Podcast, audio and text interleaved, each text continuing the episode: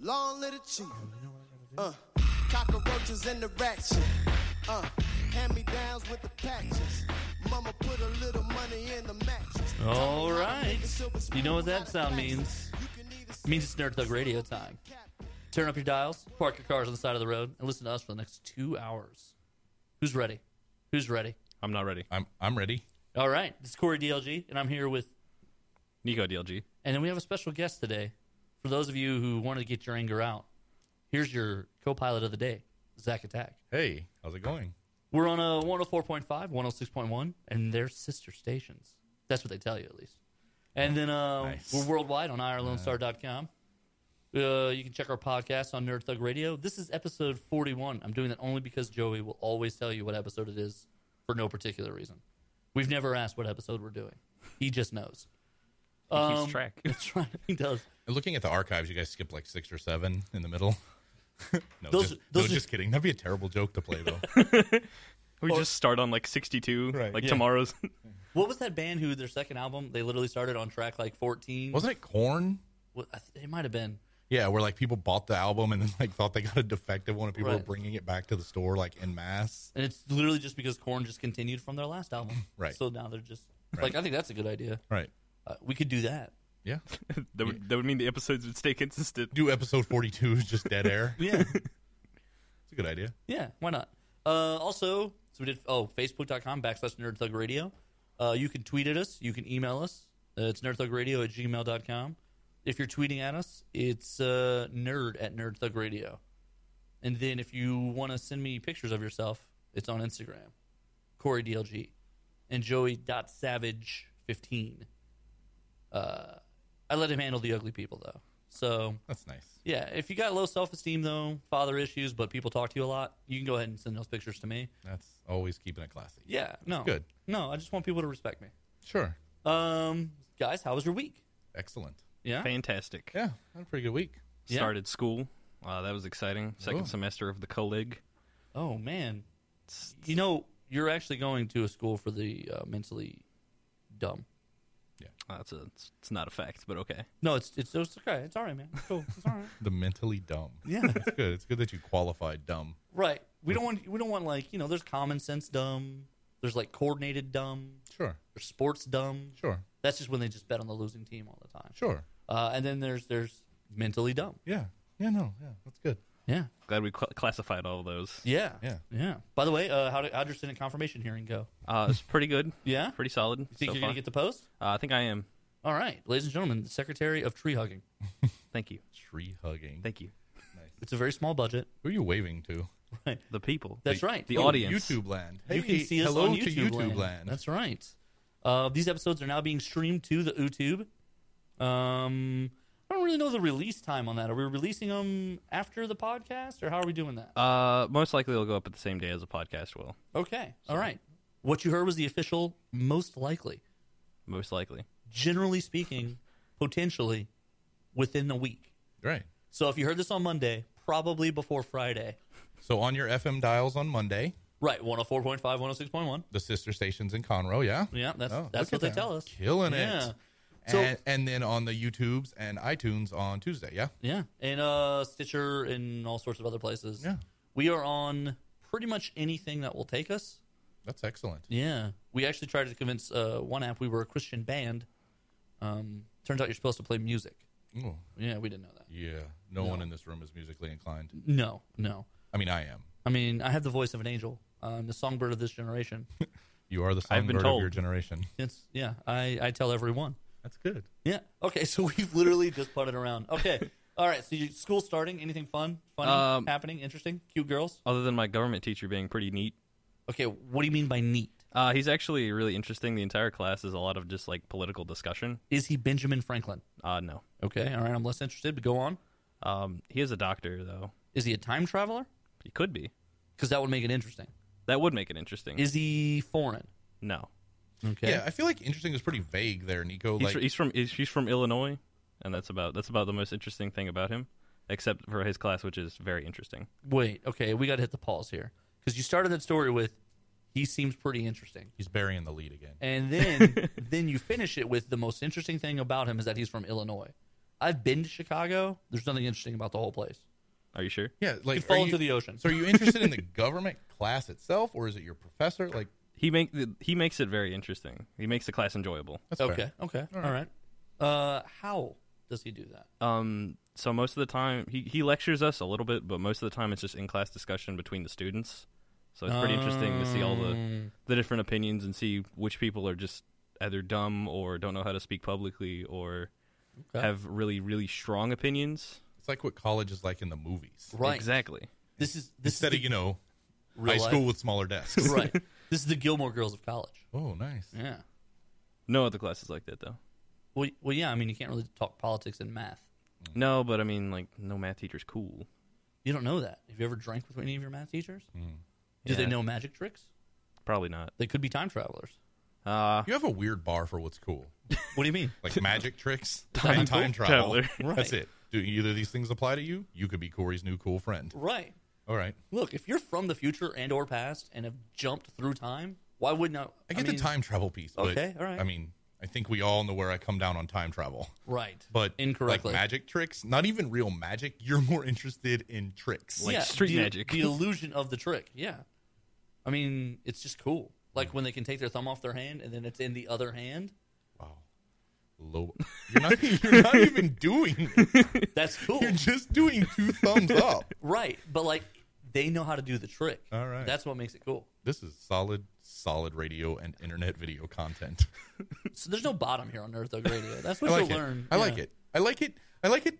I like coming into a situation where I know no matter what I do, I can't make it any worse. Right. Exactly. Right. It's my, it's my Good job. feeling. It's like the opposite of getting married. Right. Wait. Yeah. Yeah. No. Right. That is true. My wife for sure married down. Yeah, absolutely. I mean, I've met her. I've met you. One of you's a time traveler. She's out of my league. Yeah, yeah, for sure. One of you's not cool. Wait, hold on. So one of them's a time traveler, as you just previously stated. Yeah, one of them's a time traveler, and one of them's not cool. I'll let you figure that out. Okay. That's fair. Yeah.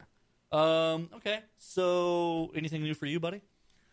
Not a lot new. I've been, I've been reading a lot of um. Thought you were gonna say yogging. I've been yogging. I think it's a soft J. No, I've been reading a lot of uh short story collections like sci-fi and fantasy, and I actually just read a short story collection where it was all like funny stories, but they were all set in hell. Oh. Okay. All right. which is really really weird. It's a weird premise for a short story collection, but it was super super funny. I can't remember the name of it now. I'll get it to you guys. But We'll put it up on the website. I also read a short story collection by uh, Arthur C. Clarke, and one of the stories, Yeah. one of the mathematicians in it was talking about infinity and the nature of infinity, and like I had to stop reading the story for several minutes to try to wrap my head around this, and basically what it was and how it got me to thinking, like if you picture infinity, right, Okay. from all the numbers to infinity, That you- And it then would if be you- hard to do. Right, but but if you think about it, infinity is a concept, right? Here's here's infinity. Okay. Then you say, well, now here's this other set of all the even numbers between zero and infinity. Now, both of those sets of numbers are the same size, but one is a more specific set than the other But they're all yeah. because of the nature of infinity. they're gonna be the same size. Right. Because Right, They both like go that on is forever. mind blowing to me. But- like it took a. It's like that old like riddle. I don't know if it's a riddle or if it's just a thought experiment, but it's like when you check into this hotel with an infinite number of rooms. If every single room is occupied, then because the hotel has an infinite number of rooms, every person can just move to the next higher room. So person in room one moves to room two, room two moves to room three, and so on. So now there's an empty room, but the number of rooms hasn't increased. But because it's an infinite number of rooms, it's just crazy stuff like that. And when you think, and then like the But that's not even a thought experiment. That's just rude. Everyone has to change rooms just right, because you want and to it's- check in. Well, you're a points member, like I Okay. am with certain hotels. Like they have booted multiple people out of hotel rooms for me because of my points. That's creepy. Yeah, I'm a big, Um, I'm a big deal. Um, and then like the the amount I mean, that's not funny. I'm not like laughing between at you. between one and two, there's an it, there's infinity between the number one and the number two, right? Because of the constant divisions Decimals of and- decimals. yeah, stuff. Like, yeah, so yeah. it's just it just took a really long time for me to shake that, and it really made that short story. I lost the train of the entire story and the plot. Would you say that that story became infinitely more interesting? Yes, I would. I would in fact say that because I like delightful puns. Oh, So I don't know. So yeah, that that's that was my week. I've, I've been reading a short story collection at work, and then spent almost a whole afternoon thinking about the nature of infinity while doing work. I like. I can just picture you just being blown away, like sitting back in a desk, and someone's like, "You all right?" And you're just like, "I don't know, man. Number, numbers go on forever, right, forever. forever." that there's no That's it. It's forever. Um, and then you end. like I feel like Right. we, I feel like we've crossed the line. Like I, I feel like I've brought your show from like cool pop culture nerd stuff to now like, you know, pure number math infinity nerd Oh. stuff, and like it's a whole different animal. Look, look, people turned off the show as soon as it came on the air. That's I fair. mean, that's that's rule number one of Nerd Thug Radio is no one's listening. Yeah, Um, that's that's good. It's good- yeah. it's good you guys are on. It's good you guys are on your own team. Right. Also, I heard on the radio that China is planning to send a, a mission to Mars by 2020. Um, That so- sounds so really close. NASA. So my issue with that is, like, are we supposed to be neighbors? Like, is this another space race? I don't- I Like, are we mean, getting into another race. moon race situation? Space Race Well, Part Two. First of all, it'd be a Mars race. Okay, but you still have to go through space to get there. Right, but Also, it- Mars is in space. Right, but it wouldn't be a moon So race. nothing about space race was inaccurate. You said moon race. No, I said Space- is this going to be another moon race, as in a Right. parallel But- analogy, But it can't be. similar but not congruent. Right. It's a Mars race. Thanks, tips. Right. Space Race. Right. Also, Mars is not that exciting of a place. No, So I vote let them have it. well, but and it's not that exciting of a place, right? Like, there's nothing. There's nothing to do there. We're There's not even a hot topic. Right, right. Cause, So, like- 'cause that's the bar. but but like I There's like not even a I pretzel like place, the idea of like, continuing. worst mall ever. I like the idea of continuing to push that boundary. No, though. I wanna and I explore, don't too. and I don't. But if China wants Mars, why don't we give them that? We'll take the uh, the trench. You know, we'll go underwater. Let them have space. When they get to Mars and the real aliens show up and want to kill everyone, they'll just kill all the Chinese people. Sure.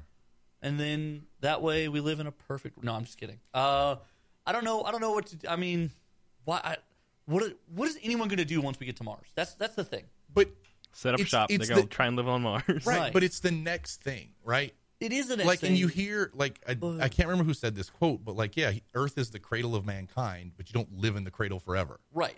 Like, But, and there's- that that needs to be like, and it's probably not on our near horizon, but it needs to not be a far fetched idea that we start to colonize other planets. right. But the thing of it is, and Space we're going to get out of here colonies. because we're right here ab- up Right. against it. The thing of it is, there are other planets that have like similar atmospheres and similar things. Right. Those should be the goal. But you have to walk before you can run. Why don't we just launch? Boom. We need to be launching from the moon. That would be cool. Right. And then uh, That's what needs to be next. We're really. gonna we're gonna launch out to a break here, and when we come Excellent. back, uh, Zach's gonna go to Mars. These are via facts. time travel. Patches. Mama put a little money in the mattress. Taught me how to make a silver spoon out of plastic. You can Did you know your favorite show on Lone Star Community Radio are on social media? Facebook, Twitter, Google+, Instagram, you name it, they're on it. Check out where they are online on irlonestar.com slash shows and see which of your favorite hosts are online. Make sure to follow them and see what is in store for the next broadcast. Follow Lone Star Community Radio on Twitter at irlonestar or Facebook with facebook.com slash irlonestar. windowsill and longer than the song of a whippoorwill. Oh yeah, that's right. It's that easy listening on 104.5, 106.1. You thought you were getting a good song? You got a chorus. You got a piece of a chorus Yeah. because now you're here at Nerd Thug Radio, and that's where you get the good stuff. That's accurate. Yeah, and my love of movies is deeper than the whippoorwill. It's like an amuse bouche to the to the banquet that is Nerd Thug Radio. I'm gonna disagree with every fake word you just said. Okay. A moose boosh. Yeah. What does that it's, mean? It's a pre appetizer appetizer. It's just something that like to kind of get your palate ready for the appetizer, which is what you have before a big meal. Oh, you- Like, like table bread. So whippoorwill was the amuse bouche to the banquet that is Nerd Thug Radio. this because- is an apt description of because what is now we happening need a here. course in the middle. You said it's the thing before the appetizer. Yeah, that's this. That's this little useless back and forth we're having now. That's the appetizer. Oh. That makes you appreciate the good stuff even more. Oh man, someone's gonna ask the manager to come check this table. We're gonna need somebody. I We need get some it. help, See? guys. I Help get me. it. Oh, 'Cause- because you're carrying the restaurant analogy through. Right? Yeah, That's clever. Because this is You're- terrible. you're clever. terrible. Terrible. You're clever. Anyway, uh, worldwide on uh, irlonestar.com. Uh, you can come by my house at two three eight four. Oh no, hang. Uh, you can go to facebook.com backslash nerd thug radio. Um, and then you can um you can check out Nico's Facebook page where literally it's a ghost town. Yeah, it's about accurate. His parents haven't even liked him. Yeah, That's true. Wrap your mind around that. yeah. Well, they don't even listen to the show. Like except I don't Dad. even have an internet presence, and mine is greater than Nico's. That's true and sad in many many ways. true. So it's only January, Mm-hmm. uh, but it is 2017. Yeah, the days are flying by. January's almost Yeah. over. Theory of relativity says this year will be the fastest year of your life. Yeah. until the next year when it's even faster. Mm. And then faster and faster and faster into oblivion. Yeah. So if you die this year, These this is the seems fastest like so, year of your accurate life. scientific statements that you're making for sure. Yeah, Albert Einstein said, Putting a check. "Milk it." Check. Um, but being 2017, that means many things we were promised in 2014 and 15 have come to fruition, yeah. which means in the month of March, Yeah. it's movie time. Yeah. Also, th- my birthday month. So there's a lot of exciting stuff happening that month. Right. Most importantly, some movies come out. Yeah. Um, before we get to movies, Mm-hmm. do you know what else comes out in March? No. The Nintendo Switch, Oh yeah. March 3rd, 2017. That's pretty dope. $299.95. Nice. What's it Um, going to look like console wise? Yeah, okay. So they just released like some footage where you can now see it, and it's Mm-hmm. uh, very weird looking to me. It's a non-traditional Like is it, console. Mm. is it Virtual Boy weird or Wii U weird? Wii U kind of weird. Okay. Actually, you know what? It's funny you say Wii U because of something to do there. So you get three options with this Nintendo Switch, as I understand it. Okay. As I saw the video, this is how I think what they're saying. You have a console, And Nico, our resident video game expert, feel free to Expert. chime in if Corey misspeaks. Gotcha. right. So you have a console, yes. and then also, not no, I don't need you to agree with me. I need you to correct me if I'm wrong. Miss misspeaks, Right. not speaks. And then you can have these two controllers that are almost identical, and they can also attach around a portable, playable version of the game. So it almost sounds like the Switch is going to come with a tablet of some kind that interacts with these two controllers. What's the benefit of that? Uh, mobile gaming. But You, you can play your Switch, or you can take your Switch with you and play it elsewhere. I think it's a dumb feature. We discussed this on the show. yeah, I um, remember that. But like, what, what are they selling with that? Like, re- is it really just you don't have to pause your game? Just take it with you when you have to go to the bathroom. Like, like if your life is so useless that you need to take your video game with you on this adventure outside of the house into the real world, you can.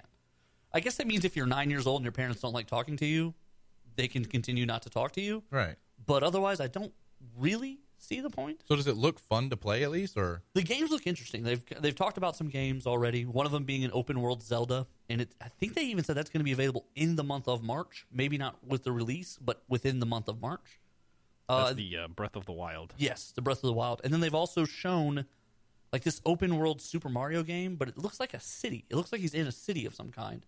that's kind of neat. Yeah. It, it's neat because like, and, and don't get me wrong, like clearly Mario's it, right? Like, Yeah, yeah. but I do like the idea of him not just running through a countryside or like a weird desert or a chocolate island or I whatever. don't know. Right? I kind of like the idea that like this plumber was going to the farthest reaches of this unknown world. Yeah, but the farthest reaches of a world aren't necessarily unsettled. They're Yeah. just the farthest away from where everything he knows. It On could the- very it should just as easily be a city as a desert. On the uh, on the Wii, That's they true. had the, the Mario Galaxy games that were pretty interesting because it was just uh, you would go to like little planets. I They did would like be- that game. It was it was a ton of fun. Um, and just seeing like all the little different worlds that you could be on. Like some had black holes in the middle, some were extremely tiny, some were humongous, and you just had to spend your entire time there.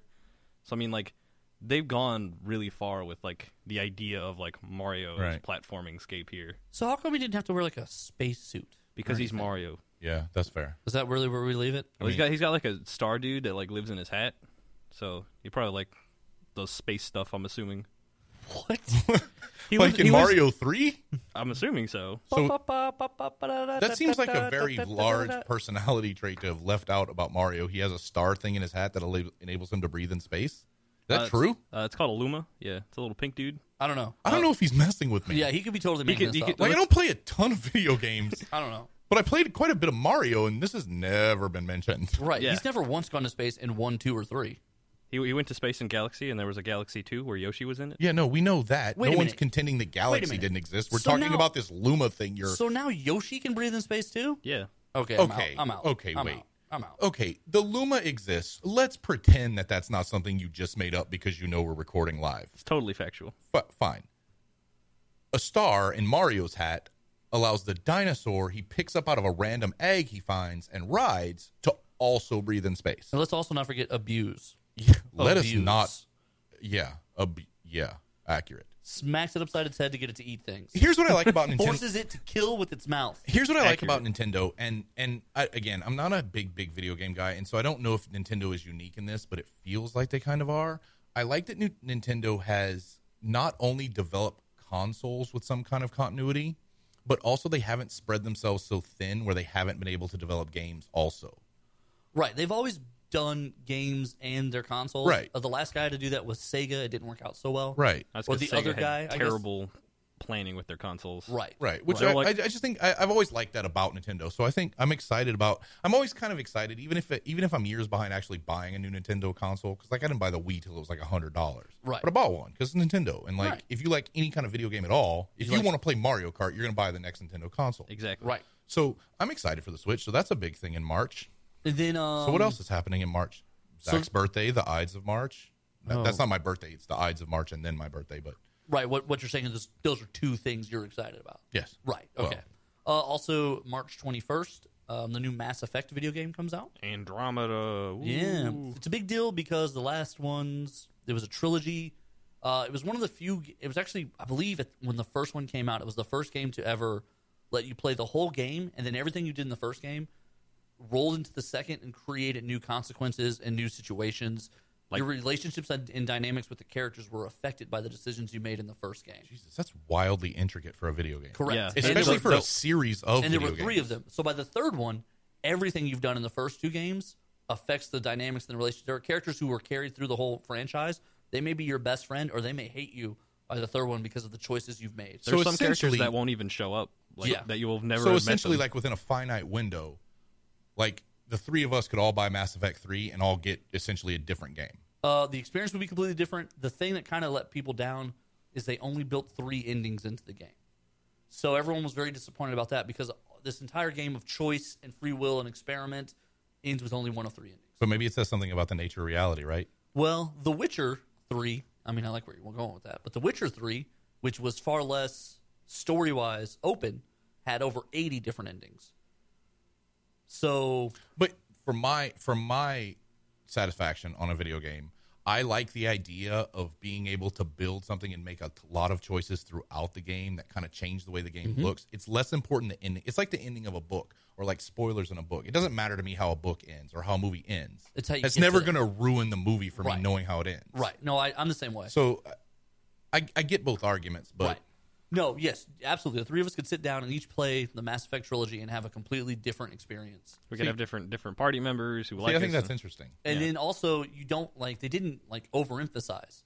Like there would be critical moments, and you've got to choose. Like uh, in the first game, you're doing this rescue mission, and things get completely out of hand, and you have to choose between crewman A or crewman B, who you're going to save. And they're both characters that you've interacted with at that point. Right. Uh, one of them is a potential romantic interest for your character, and one of them is like a potential like best friend for your character. And whatever you choose at that instant, whoever you don't rescue is dead. Right. And so for the rest of the three games, That's it. that's That's, it. gone. They're gone. yeah. that's neat. Um, so So the new Mass Effect game. yeah, that's that's coming up. And then also talking about just kind of interactive and exciting, uh, all these movies are coming out. Right. The new Logan. They, they Yeah. moved it up almost a month to Yes, March they did. 3rd. March third. Oh, I'm so excited. That, that movie looks kicks so off good. Yeah. the the- month of movies that I'm looking at here. I've got a, I got a list here. So Logan's March third. Um, then this movie Raw is March 10th. I'm kind of interested in this. Have you heard about this? No. No. The trailers are apparently so intense, people have passed out watching the trailers. It's apparently about cannibalism. And this woman is some sort of, she eats raw meat and potentially human meat. Long Pig. Uh, That's what they call it, you know. That's what they call human meat cannibals. I, I forget where it is. in the Paci- Somewhere in the Pacific Islands where they encountered cannibal tribes and I stuff. called it Long Pig. yeah, that's what they call human meat, long pig. That's kind of clever. Also, March 10th, if cannibalism isn't your thing, giant gorillas could be Skull or Kong Skull Island. Oh yeah, the new Kong movie. Samuel L. Jackson. Is Jack fighting- Black going to be in it again? Didn't- I didn't see the other Kong. I don't, I'm not really interested in these movies. Um, This is this is a different gonna- one. They it's go gonna- they go to Monster Island. Is it a sequel? no? It's gonna tie into the new God, the new Godzilla. Oh yeah, because Yeah. they're doing Godzilla versus Kong in That's what, they're- 2019. I heard. that's what right? they're trying to get to. So this time, the military, for whatever reason, goes to Mo- to Skull Island, and they encounter giant gorilla. And this time, he's even bigger than he was before. Like right now, on the little poster, huge. he's blocking out the twilight of a sun. Like he's a big dude. Hmm. Um. Then also, March seventeenth, Beauty and the Beast. Yeah, that's St. Patrick's Day, the day before Zach's birthday. Uh, also, a huge letdown here. I'm really disappointed. This is actually a thing. Also, March seventeenth, Train Spotting Two. I've heard nothing but bad things about that, Right. Uh, and I don't know if the and and I'm I sometimes I I have a I do a bad job of parsing sources when it comes to critiquing movies or talking about buzz on movies. So I don't know if the bad things I'm hearing are people who are pissed off they're doing a train spotting too, or if the early screenings of it haven't gone well. But I've heard no good buzz about it. I haven't either. Uh, and then we're kind of running out of time here. Chips, Life, and Power Rangers round out the month with The Boss Baby and Ghost in the Shell. Oh, Ghost in the Shell. Ghost in the Shell. A lot of people excited about that. A lot of people disappointed that Scarlett Johansson is cast in the role of an Asian lady. Oh, like um, Emma Stone. No, was it Emma Stone who played the Asian woman in the movie about Hawaii with George Clooney? Yes. Yes. Was it Emma Stone? No, no, it wasn't George Clooney. It's Bradley Cooper. Right. But it was right, right, supposed to be a Polynesian character. right. And, instead, she's yeah a ginger. right. Which, Um, nothing against Emma Stone. No, because I would love to be against Emma Stone. Uh, and on that creepy note, Classy. we're going to get out of here on a break so that Emma Stone's people can find me and can find us. Nerd Thug Radio, hashtag talking nerdy to you. From the back roads to the Broadway shows with a million miles between. Lone Star Community Radio is Montgomery County's community radio station, and we are looking for talk show hosts and volunteer DJs for our music shows. Are you interested in having your own talk show on Lone Star, or have you always wanted to live out your dreams of being a music DJ? With the addition of Conroe's FM 104.5 and 106.1, and video aspects of our talk shows, we are needing people to grow with us. If you or someone you know might be interested, please contact us online at irlonestar.com slash contact us or call the station at 936-647-5747 for more information.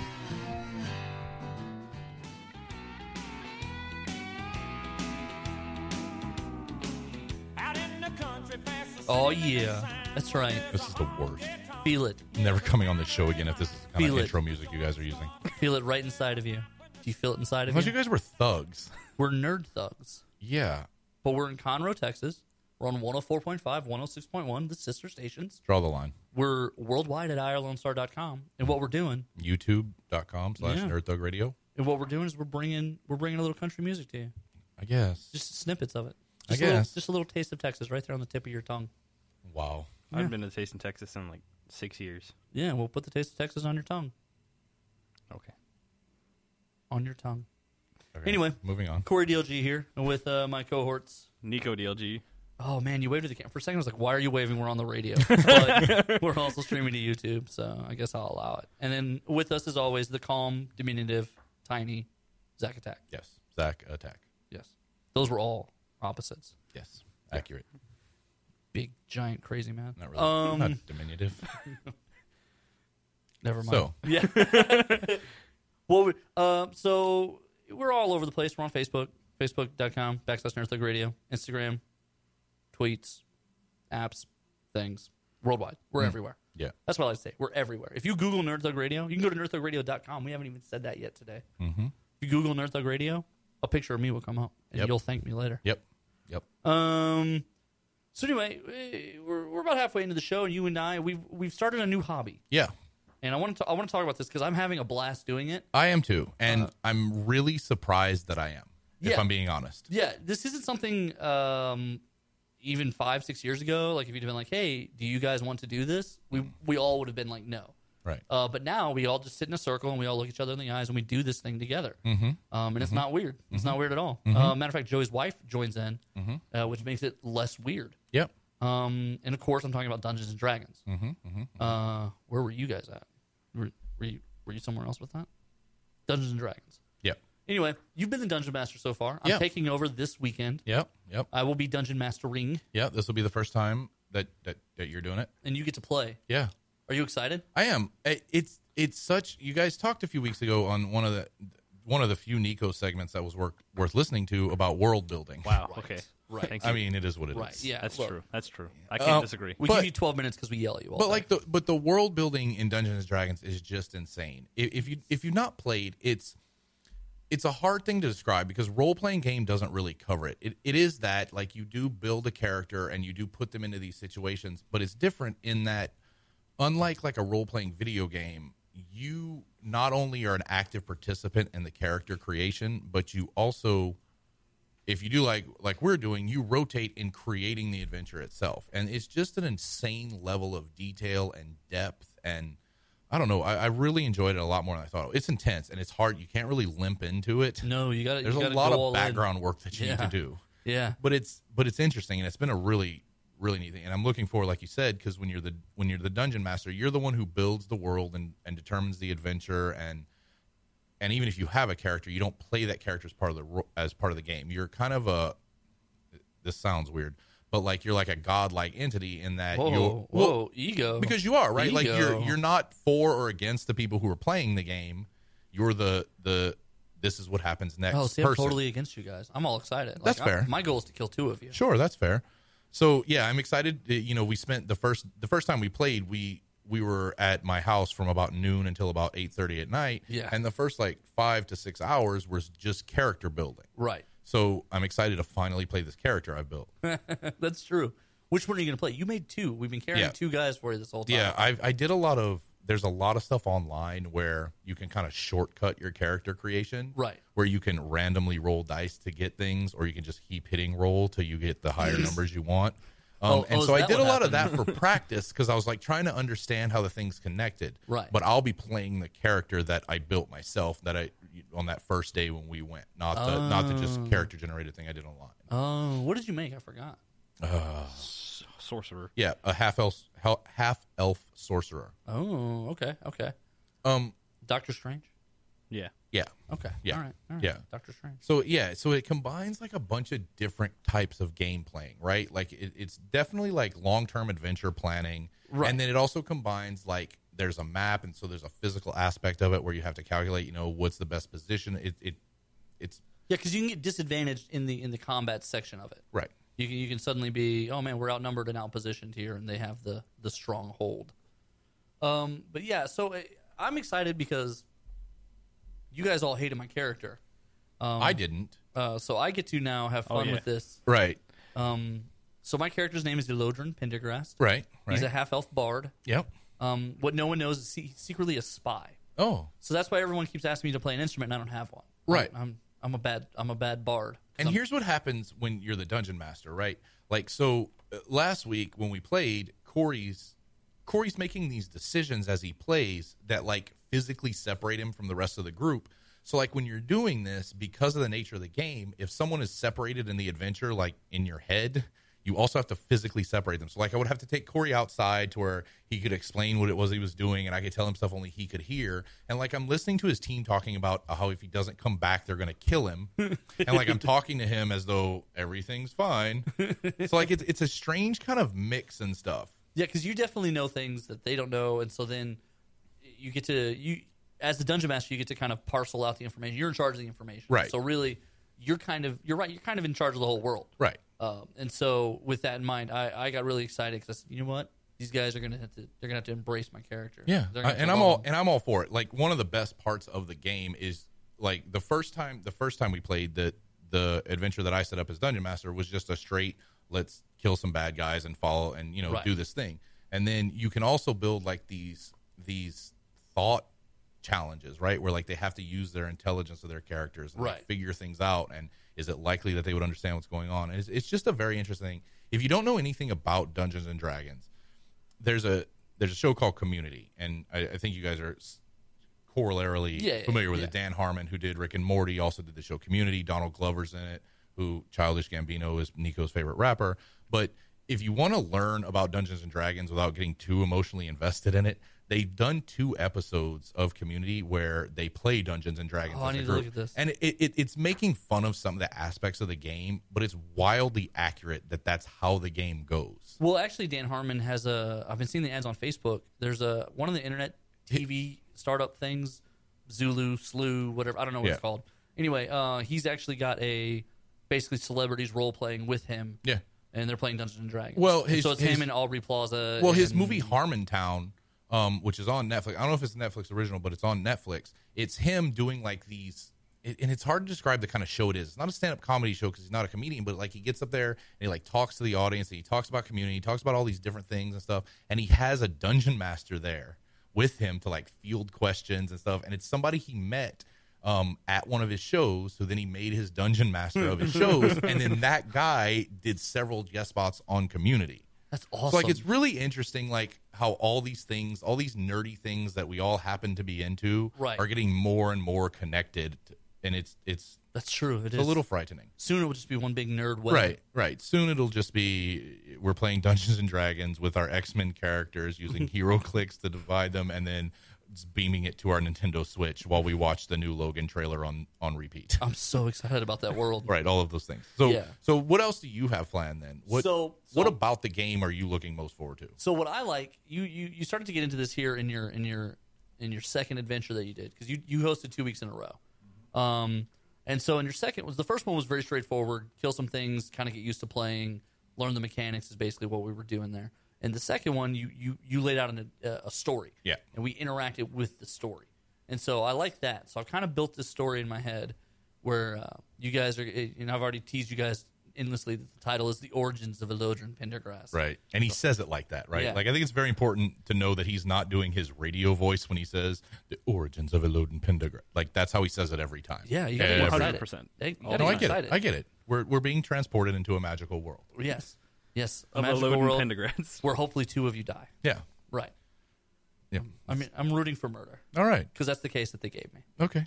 Nice. I believe it. Nice. So little Snoop Dogg. So it's a it's a it's a we're getting embedded in a story kind of thing. Is you've spent and for good or for bad, you've had two weeks. right two weeks to kind of prepare where as the last two times i've done it i've spent like the friday before and the saturday before kind Right. of building my map and figuring out the ins and outs of the stories but um Now I just need to lay out like I've got everything set up. Now I just need to lay out the chance encounters and then also the the storied encounters. And so that way I just need to figure out like one who one we're of gonna the fight. one of the things I think is great about Dungeons and Dragons is you can you can buy or download these like pre-done stories, and Right. people put their stuff online for free because people who play Dungeons and Dragons as a community or whatever. But it's because there are so many different decisions. That's one of the reasons you have to have a dungeon master, right? You can't just follow a, a book that says then you do this because well, what if I want to do this instead? right. So they need they need to have they a need whole somebody who story. can like Right. adapt to this is happening now so we need we need somebody who can say yes this happens this way or no this can't happen this way or whatever Also, I'm going to do something a little bit different. You, you guys aren't going to know the hit points of any of your enemies.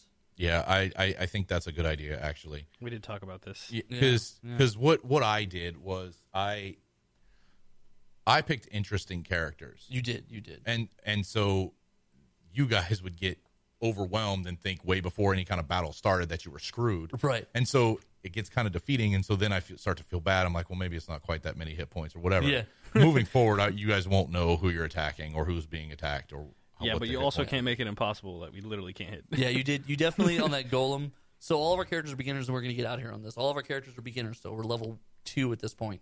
And um, he brings out this stone golem who had an armor class of twenty six, which means you have to roll. You have a twenty sided die you can roll. it's and a then you- hard thing to kill And then you add your modifier to it. Right. But being level two, none of us had a modifier bigger than like a two. I, I could get I could get it if I had if I had a full rain charge. I could get exact if I hit a twenty, I would actually have so to hit so it. basically they would have to roll a 20 on a 20 sided die to even To if they even- were shooting an arrow at my bad guy to even hit him Right. so they whined about that extensively Right. A five percent chance to hit it every time we roll. And hit a million health. Wah, This is, wah. this is where you say dungeon masters can be the bad guys. Yeah, that's fair.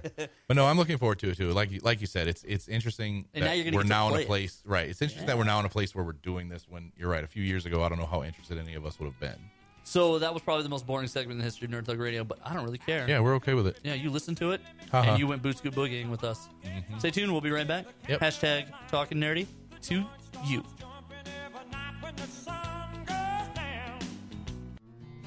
Want to check out what it's like to be on the radio? Need credit for school? For an internship? Then contact Dick online at dick at irlonestar.com. Lone Star Community Radio is Montgomery County's community radio station, and we are here to be part of the community.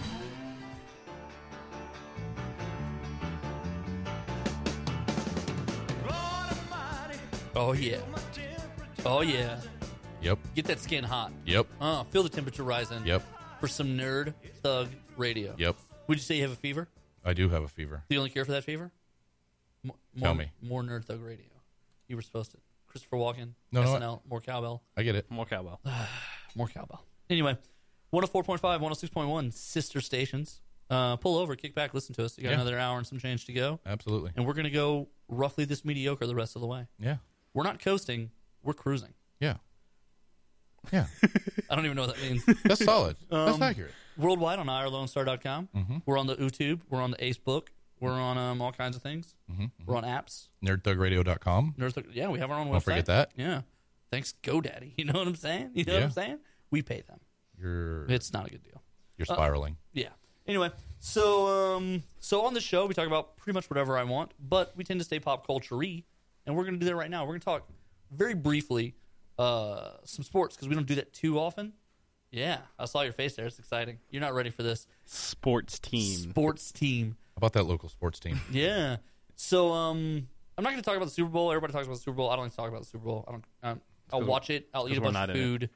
I'll get drunk, but it, the outcome literally has no bearing on my life whatsoever. Put the ball in the place. Right. Yay. Someone's going to kick to win. Yay. Don't care. Um, but I will watch it and I will get drunk and we'll have a great time. Uh, so if you're having a party, please invite me. Mm-hmm. Please. Otherwise, I'll do it alone at home in my underwear. And it's sadder that way. Um, however, Mm-hmm. But from more that- historical. Um, but from that, uh, we're going to ignore it and we're going to jump into some other things. One of which being the Washington Nationals, our baseball team. They're in their off season right now. Um, they're trying to build a spring training facility, and they are tens of millions of dollars over budget allegedly, and that's now starting to affect their off season maneuvers and signing of more baseball players. That's good. So Good for them. Seems like you want to have a good place for the people you can hire to practice the thing you're hiring them to do. Right, right. And that's kind of the idea. Um, and the guy who brought this to light is their former general manager, who has since once, once he was fired by them, he transitioned into media, which which happens a lot. Like you, you So he's lose- just dropping a dime on a bunch oh of people. yeah, he's just calling them out. And apparently, the sports writer world kind of says that he's a little bitter about the fact that like he's been out he's been out of the game for a couple years now Kind of seems like it. and he seems a little like he apparently is a bitter person about this. So he he basically tweets that uh, the spring training facilities like won't be re-signing so and so and so and so because the spring training facility is millions over budget. but can he still accurately say that? Like, does he know it for sure He at this probably he point? might have some insiders. A lot of times when they do when they get rid of some high office people, they don't do a thorough clean house, and then you never know who that guy knows and still sends emails to. and yeah, talks that's to. fair. Um, but what's funny is Bryce Harper is Mr. Washington National. He's Who's their Bryce guy. Harper? He's a baseball player. He's their guy. He's the guy. He, they've developed him. They drafted him young. He's come up young. He's a stud in baseball. If you watch baseball, you know Bryce Harper. Um, if you like sports, you know Bryce Harper. And he's been actively following the Washington Nationals this offseason, like their moves, and been tweeting comments on everything they do which kind of is this interesting idea now that now the athlete can can kind of control the team Right. by critiquing the moves they make. Because there was already a trade that they made where he literally he he he wasn't overly critical, but his first tweet was what a bunch of question marks, exclam- and then like sad faces. Nothing shakes confidence like surprise from someone you respect. Right. So then all of a sudden the media was like, Bryce, uh, what are your feelings on this? And he was like, oh, no, that was in relation to something totally different. But it was about 10 minutes after it was announced that the tweet went up. And so, I mean, he, he's playing it well where he's trying to like stay low key, but he can't stop himself from commenting on all the moves they make. And he's like, if this is true, what are we doing? And it's like, you can't. I mean, it just brings up this interesting dynamic now to me where, where the athletes can control the story even more and the perception of their of their employer Right. uh, because and typically, even beyond the confidentiality thing, right? Right, yeah. Like even just their reaction because they have they have a personality and a presence outside of their presence with the team. Right. Then they can call into question things that a team does and, by and, commenting in the same way as Joe off the street. and 30 years ago, it never would have happened. Like Right. the athlete of the time was just super loyal to the teams. Right. But now with free agency and business and trades and everything else and salary caps and arbitrations, it's all business now. So now Bryce Harper's, even though he's a Washington national, everything that he's worried about will basically roll back into is it going to help Bryce Harper? Right. So he wants the Nationals to be the best team possible. So when he sees things like, Right. "Oh, we're over we're over budget on a spring training facility," Right. Why wouldn't I call attention to that? Because in the long run it's gonna hurt me. Right. So it's And, kind of- and and it could even be coming from her. It's going to hurt the team, and I know that I have this kind of influence. Why wouldn't I do this? And I- even if it doesn't affect me, and athletically, you only have such a window. right? So- you can't be wasting time. Yeah. So to me, it's really interesting that how Twitter has influenced baseball because baseball's so old school. But the young generations come up. They talk about this young generation a lot. There's about 12 to 15 really great young players in baseball right now that they think are going to be this next like legendary generation of baseball players that they talk about. And um Are they going to make it? Twitter- Are they going to make it not the worst sport? Um, I mean, there, you forget soccer and hockey are still things. Uh, I don't know, man. The rest So- of the world likes soccer. Yeah, so baseball's like in third place America style. Oh, Okay. Worldwide, you got to remember the Latin nations love the baseball. Yeah, good for them. Puerto Rico, Dominican Republic, they- Even the Japanese. Puerto Rico's not a nation. For everyone listening at home, no, no, it's a nation. It's an island nation. it's definitely not a nation. it's an a island nation Commonwealth, of the United States. Yeah, it's an island nation commonwealth. There's a hyphen there. It's like a marriage where they don't take the last name. They think they're in charge. All right. Moving on to our next Um, non-sports related topic. Yeah. So also the Knicks are a train wreck right now, and they have been for a long time. But uh, they pay Phil Jackson to run them about ten million dollars a year. They pay a guy named Carmelo Anthony about twenty five million dollars a year to play basketball for them, Uh huh. and they have now. So Phil Jackson is a long time basketball persona, and he uses people in very intricate ways. Like Phil Jackson, they call him the Zen Master because he doesn't make mistakes. Like he he plays these weird head games with the athletes to get the best out of them. Solid. Well, recently, his well known reporter mouthpiece is a guy named Charlie Rosen, and Charlie Rosen will write articles, and everyone in the world just knows they came straight from Phil Jackson. So, like, That's like great. It's kind of weird because he'll, he'll have, well, and it's obvious because he'll have like direct, weird inside information and like insight that only like a like a team president would have. You'd be like, oh, it's odd that he knew the janitor's schedule. Charlie Rosen's a really good in-depth reporter. Right? Yeah, his sources are impeccable because it's the president of the team. right. So He's writing your articles and emailing them. To you. Right. He's like, hey, Charlie, print this. um, but so basically, the article basically said that uh, Carmelo Anthony probably needs to move on from the Knicks. Whoa. And his time may be over there. Keep in mind, uh, he signed like a five year, $150 million deal two years ago. So now anyone who takes him is going to owe him $100, $115 million uh, all Easy. told. Yeah, just swallow it. Um, and so the reporter so he's in the locker room after a game and he's not playing well. The Knicks are bad right now, and they're in this weird transitional phase where they're going to some younger players who are better, but Carmelo Anthony is still there. And um, this reporter asked him, "Hey, Charlie Rosen recently wrote an article, and this is what it said. Would you like to comment?" And um, he also, in the question, framed it that Charlie Rosen is a known mouthpiece for Phil Jackson, your Nice. boss. So how would you like to comment on this? And he was like, "Well, who said what?" And he he had no idea this was even like a thing. Wow. And they said, yeah, so Charlie Rosen wrote this article. Now, keep in mind, Phil Jackson didn't directly say this. However, it is Charlie Rosen. It's Yeah. kind of the guy's, you, know. You know. And so Carmelo can only say, and, and credit to him for saying, he's like, well, I guess that's a conversation we would have to have if that's how they feel, but that's the first I've heard of it. so if you're a guy who makes $150 million, I guess my question is, how do you feel if you just got done playing a basketball game and you didn't do very well, but you're paid to play basketball? Right. And you're in the locker How room bad could you have been? well, and you're in the locker room, and and you've been on a bad team for a couple of years now. You're used to bad questions, and literally they just go, "Hey, your boss thinks it's time for you to go." Yeah. Well, how do you react to that? Yeah, what's your what- And in what other industry would that happen? uh, almost none. You were- typically you would be the last person to know they're firing you, right? Right. Like you don't know they're firing And- you until and- they say, "Come talk to us Right. in HR." And you wouldn't find it out from anybody except the person who was firing. right. Like when you guys sit That's- down in the room and they go, "We're going to let you go." That's how you know you're Right. Gonna, that's when you know, "Oh, I'm being fired." Right. There's no inkling before that. Right. Um, but yeah, it's kind of a weird thing to me. And this is just all sports in general because the media will know before the person. Yeah. This year also, it got leaked by some boosters at University of Texas that the head coach was due to be fired. He had like three games left on the schedule, Yeah, dude. and like the media was like, "Hey, uh, we're hearing you're going to be fired. How do you feel about that?" And he's like, "Well, no one's called me or said anything, so I'm going to show up to work tomorrow if that's okay with you guys." Like I'm on my way to the locker room right now. like I'm still doing my job right now. and that's kind of how he had to handle this guy was Charlie Strong, and so he had to just finish the season.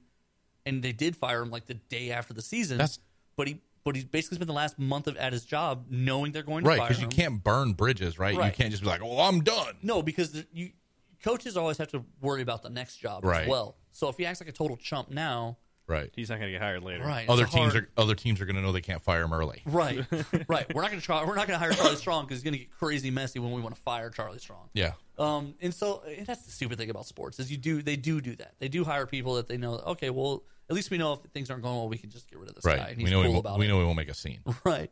Like if I was a head coach, I would make the biggest, craziest. Why scene. wouldn't you? Yeah. That way, if I ever get another job, and it's a big if, but that's fine. If I ever get that other job, they're like, I don't know that we should fire this guy. Yeah, I don't know. Yeah. He's kind of crazy. Did you see it last time? He kicked over a podium. I think a reporter died. So, Right. Oh. like, right. Like I'm not. I'm not going out like that. Yeah, I, I get that. So, but I mean, it's just it. Sports is a weird culture that it's totally different than everywhere else in the world, and it is because it's entertainment and we watch it and we we get invested in it emotionally.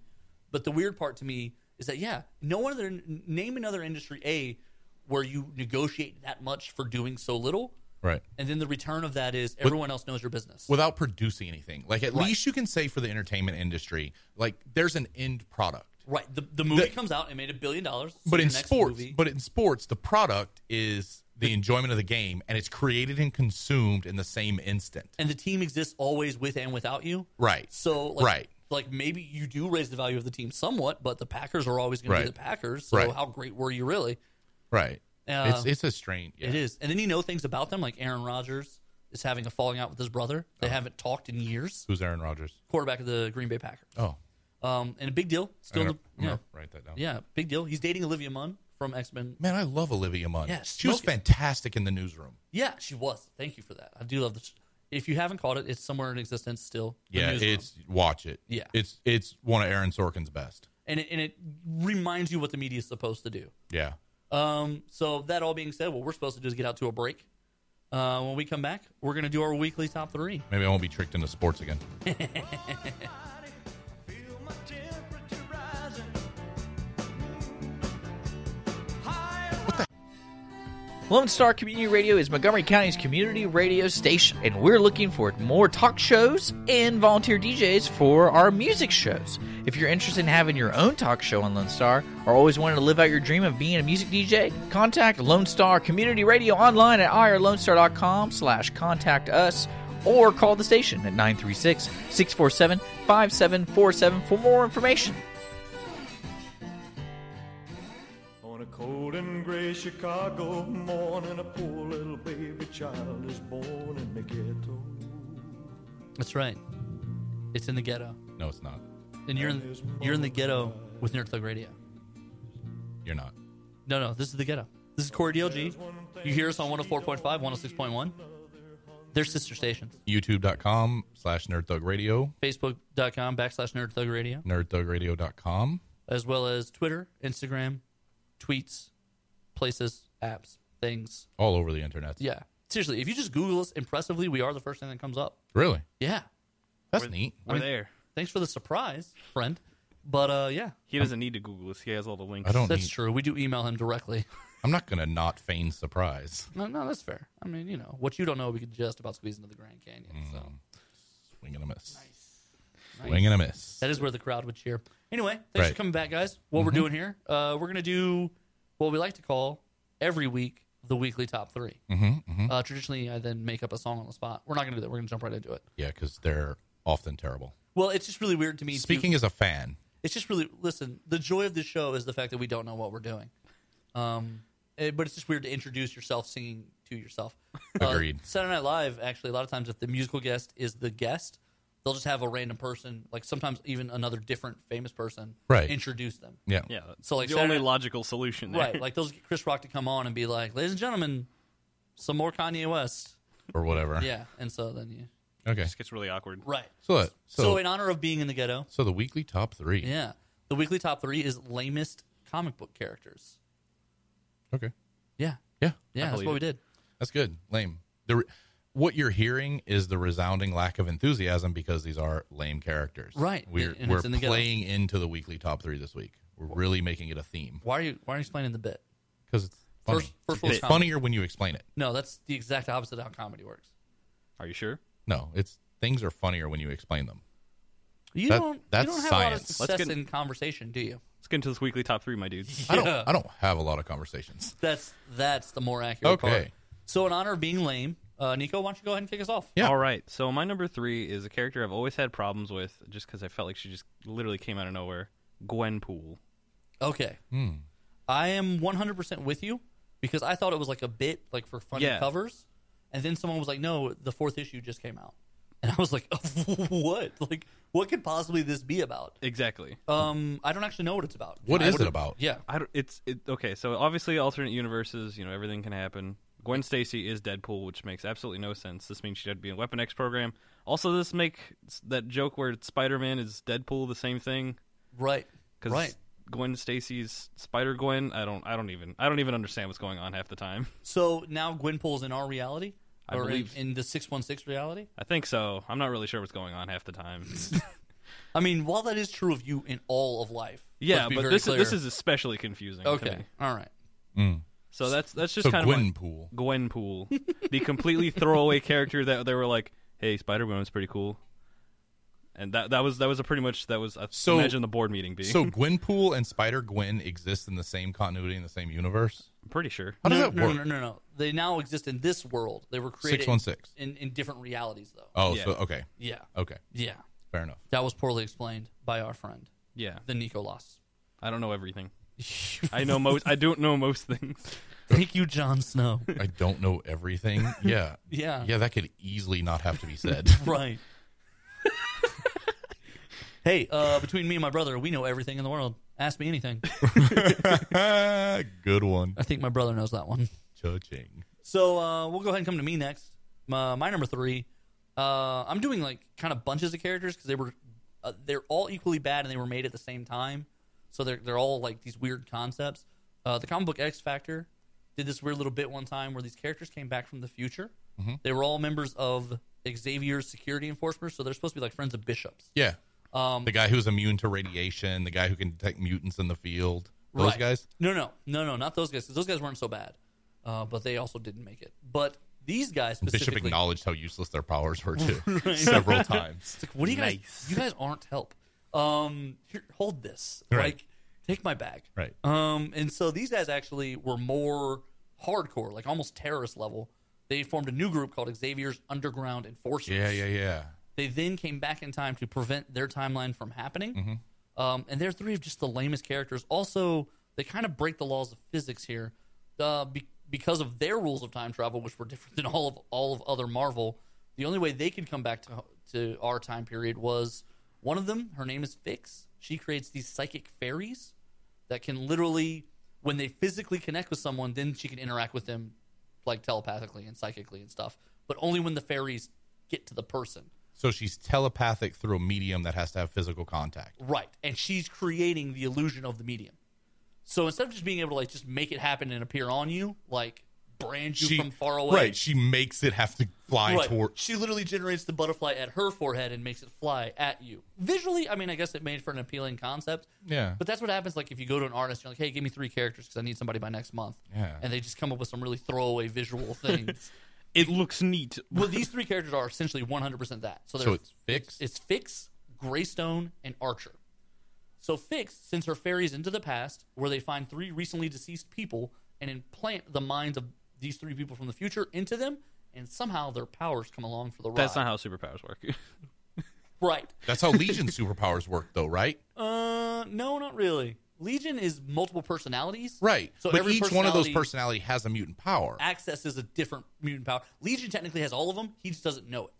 And so each Fair enough. personality Fair controls enough. one room of No, the house. fair enough. Right. Yeah.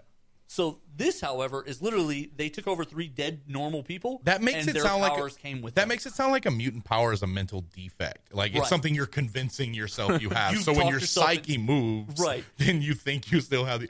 uh, That would be a much better comic for Xavier's Underground Enforcers if like they thought they had all these mutant powers and they were like running around cities fighting people, but really they don't. They and have no everybody just powers. like, what is happening right, right now? What is? Are they? Do they think they're helping? What's getting in the way? so here are the powers for the three, and then this is this. Is, you'll just you'll So know s- they're lame. So, fix uses psychic fairies. Mind fairies. Right. Mind I fairies. think it's important. I, let's not dress it up. It mind fairies. mind fairies. And some of them are just butterflies. They're not even fairies. Like they God. don't even physically follow God, it through. could even like yeah, they, don't couldn't even, even follow through on the consistently- bit. Right. yeah. they couldn't even meet. So the other Go one, on. The other one is a character whose name is Greystone, and his power was he could make himself stronger, larger, more durable, more invulnerable. But the bigger he got, the more deformed he became. Yeah. So I remember that guy. and it was stupid because the artist at the time was this like crazy Japanese influenced guy, so everyone already looks a little weird.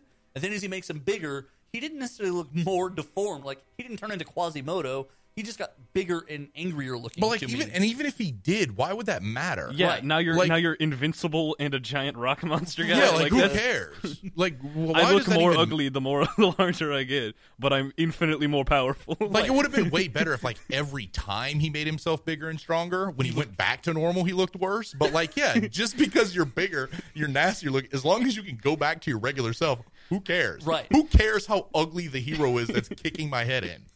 right. And then if you're big enough, Allegedly. right? And then if you're big enough and strong enough, like you could just Like, squash you can, everything. You make people like you. Right. It doesn't matter what you look like when you're big doesn't. enough. and you can Yeah. even find the middle ground where you find it most appealing. right, right. Yeah. right. You can be like wildly strong and only kind of unattractive. At- At nine feet tall, I'd still do me. Right, right, right. You just gotta find that medium. And as you get older and you start to let yourself go, like you're, You can like adjust then it as you're like, the I'm time- 12 feet tall and I'm still pretty good looking. But here's here's the flip side. Like, what if that? Does that mean if he makes himself smaller, right, he gets more attractive? right. Is he weaker? Like, is his Is all, all of a is sudden- is his baseline like, just like absurdly weak, and Right. then he's only strong? at four feet he's Brad Pitt? right? Like, Why would your physical attractiveness be inversely proportional to your strength and size? because obviously you must you must sacrifice something. Right, Yeah, 'cause that's the right, most crucial because it's part. some kind of weird Aesop's fable Marvel character. So their friend Archer, this is the only one that sort of makes sense, was an electromagnetic entity. So like Okay. he was physical, and then he could also just turn into like this kind of like electromagnetic ghost thing. Yeah, because that definitely transfers to dead bodies. That at least kind of made like the idea that somehow this energy form could time travel. and That then- makes more Right. sense than that than the other two. than rock a guy. So here's how they here's how they get rid of them. Uh, actually, technically, two of them still exist in the comics, but you'll never see them again. All right. Uh, Greystone goes crazy from time insanity syndrome, and is convinced that he's already fixed his timeline, so he builds a time machine. He's like, I'm good. right, right. He's And convinced he's leaves. made his life better, so he's his own life only. Right. Like the world is still a disaster, but, who he's got cares? a nice house and now he can be 11 Right. feet tall. like his Yeah. his, his tragedy was cured because his mother dies like early on. Like he he crossed That- paths with the person who murders his mother in the future. what kind of police force is this? They're they're underground worst. enforcers now. enforcers of what? not justice. so, They're enforcers of their own life getting better? right. So they build this time machine, and he builds it so shoddily that when someone's trying to stop him, it's havoc. He jumps them. The ship takes off. It blows up. Uh, Greystone dies. Havoc winds up in a whole other alternate reality that jumps into a book called Mutant X, which actually was a really cool book. Yeah. But you never see the. They never touch on these two other guys again. Fix and Archer are immediately just gone from the annals of history. No one ever sees them again. That word is annals. Just so you know. No, no. These two exist in the annals of history, and they're gone forever. Touche. All right. All right, Zach, get your number three in. We're running out of I don't time feel here. good about my list, and I pick. I did my, and the reason I don't feel good about it is because I picked characters with Dungeons and Dragons in, kind of in mind. I pick characters that on paper either look like they have terrible powers or look like you can't write a good story for them. All right. Who's your You know number what I three? mean? Who My do number you got? three is Superman. Okay, okay. No, I think I'm Superman's okay a with that. bad character because if you look at him on paper, he's a Boy Scout, and there's nothing to challenge A him. real American hero. there's nothing to challenge him. There's when you when you're invincible, yeah, there's nothing. That there's can stop nothing you. it, it and i'm not saying i think it's impressive that they've written superman for as long as they have and Seventy-five years old. and and whether it's good or bad i don't know i don't read it but I, I think that it- it, I think that it's impressive that they've been able to continue because obviously they're coming up with stuff to challenge him. But on paper, there's nothing about Superman that is impressive. When you can do anything, Yeah. what's your villain? That's why why- are you that's on why- a team? that's why I like what him as a crisis villain. of conscience can you have? Red Sun was one of the best books I've Yeah, ever read. Yeah. And in that one, he's not necessarily a villain. Just so much No, as a, he's as just a- it's just a, a different gray- take, and it's yeah. a it's a good it's a better way of looking at someone. That's true. But like I said, my list is made up of people who, on paper, unless there's a phenomenal writer, doesn't they No, don't I'm look okay with like it. much. I think it's great. Um, Grant Morrison actually does a, a, a- a run called All Star Superman, Mm-hmm. where it, the whole the whole story is he kills Superman, but he goes into this thing where every Superman story that's ever happened in existence is true. So like, there's issues like uh, at one point Superman can make a mini Superman in his hand, and it was a robot that could fly and he could mentally control like all these weird Superman powers. Grant Morrison says everything that happened is real, and I'm going to incorporate it all. And it's this little bitty run called All Star Superman, Mm-hmm. and that's your that Superman is so much cooler and better than any of the Superman you ever read. Uh, So yeah, you're 100. percent uh, We're gonna get out here on a break. We're right up against it, the ghetto that is. Uh, we'll be right back, and we're gonna do our twos and ones and our ones and twos. wicked. People, don't you understand? Child needs a helping hand. We're starting to film our talk shows and putting them on YouTube. Your favorite Lone Star Community Radio show can be seen on YouTube under our Lone Star Community Radio channel and on City of Conroe's Our City TV channel on Suddenlink Channel 12. Make sure to subscribe to our YouTube channel to see the most recently released videos and find more information online at irlonestar.com slash TV.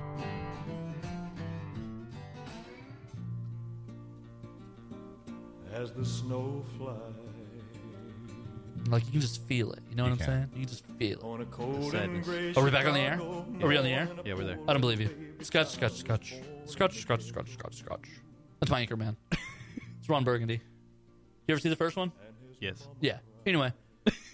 I don't know what I'm doing. I'm just playing with it. Uh, Corey DLG here on Nerd Thug Radio. Nico DLG. And then our friend, Zach. Hey, Attack. Zach Attack. Yeah. Finish it. Here's his name card. Yeah. Nay, Zach Atomic. Oh, you nay, gave it. Oh, yeah. nay, angry Zach. So on the YouTube, we What? get little things under us, and I don't know what mine says. I hope it says "trained a unicorn," but it may not. Um, what does what does this say?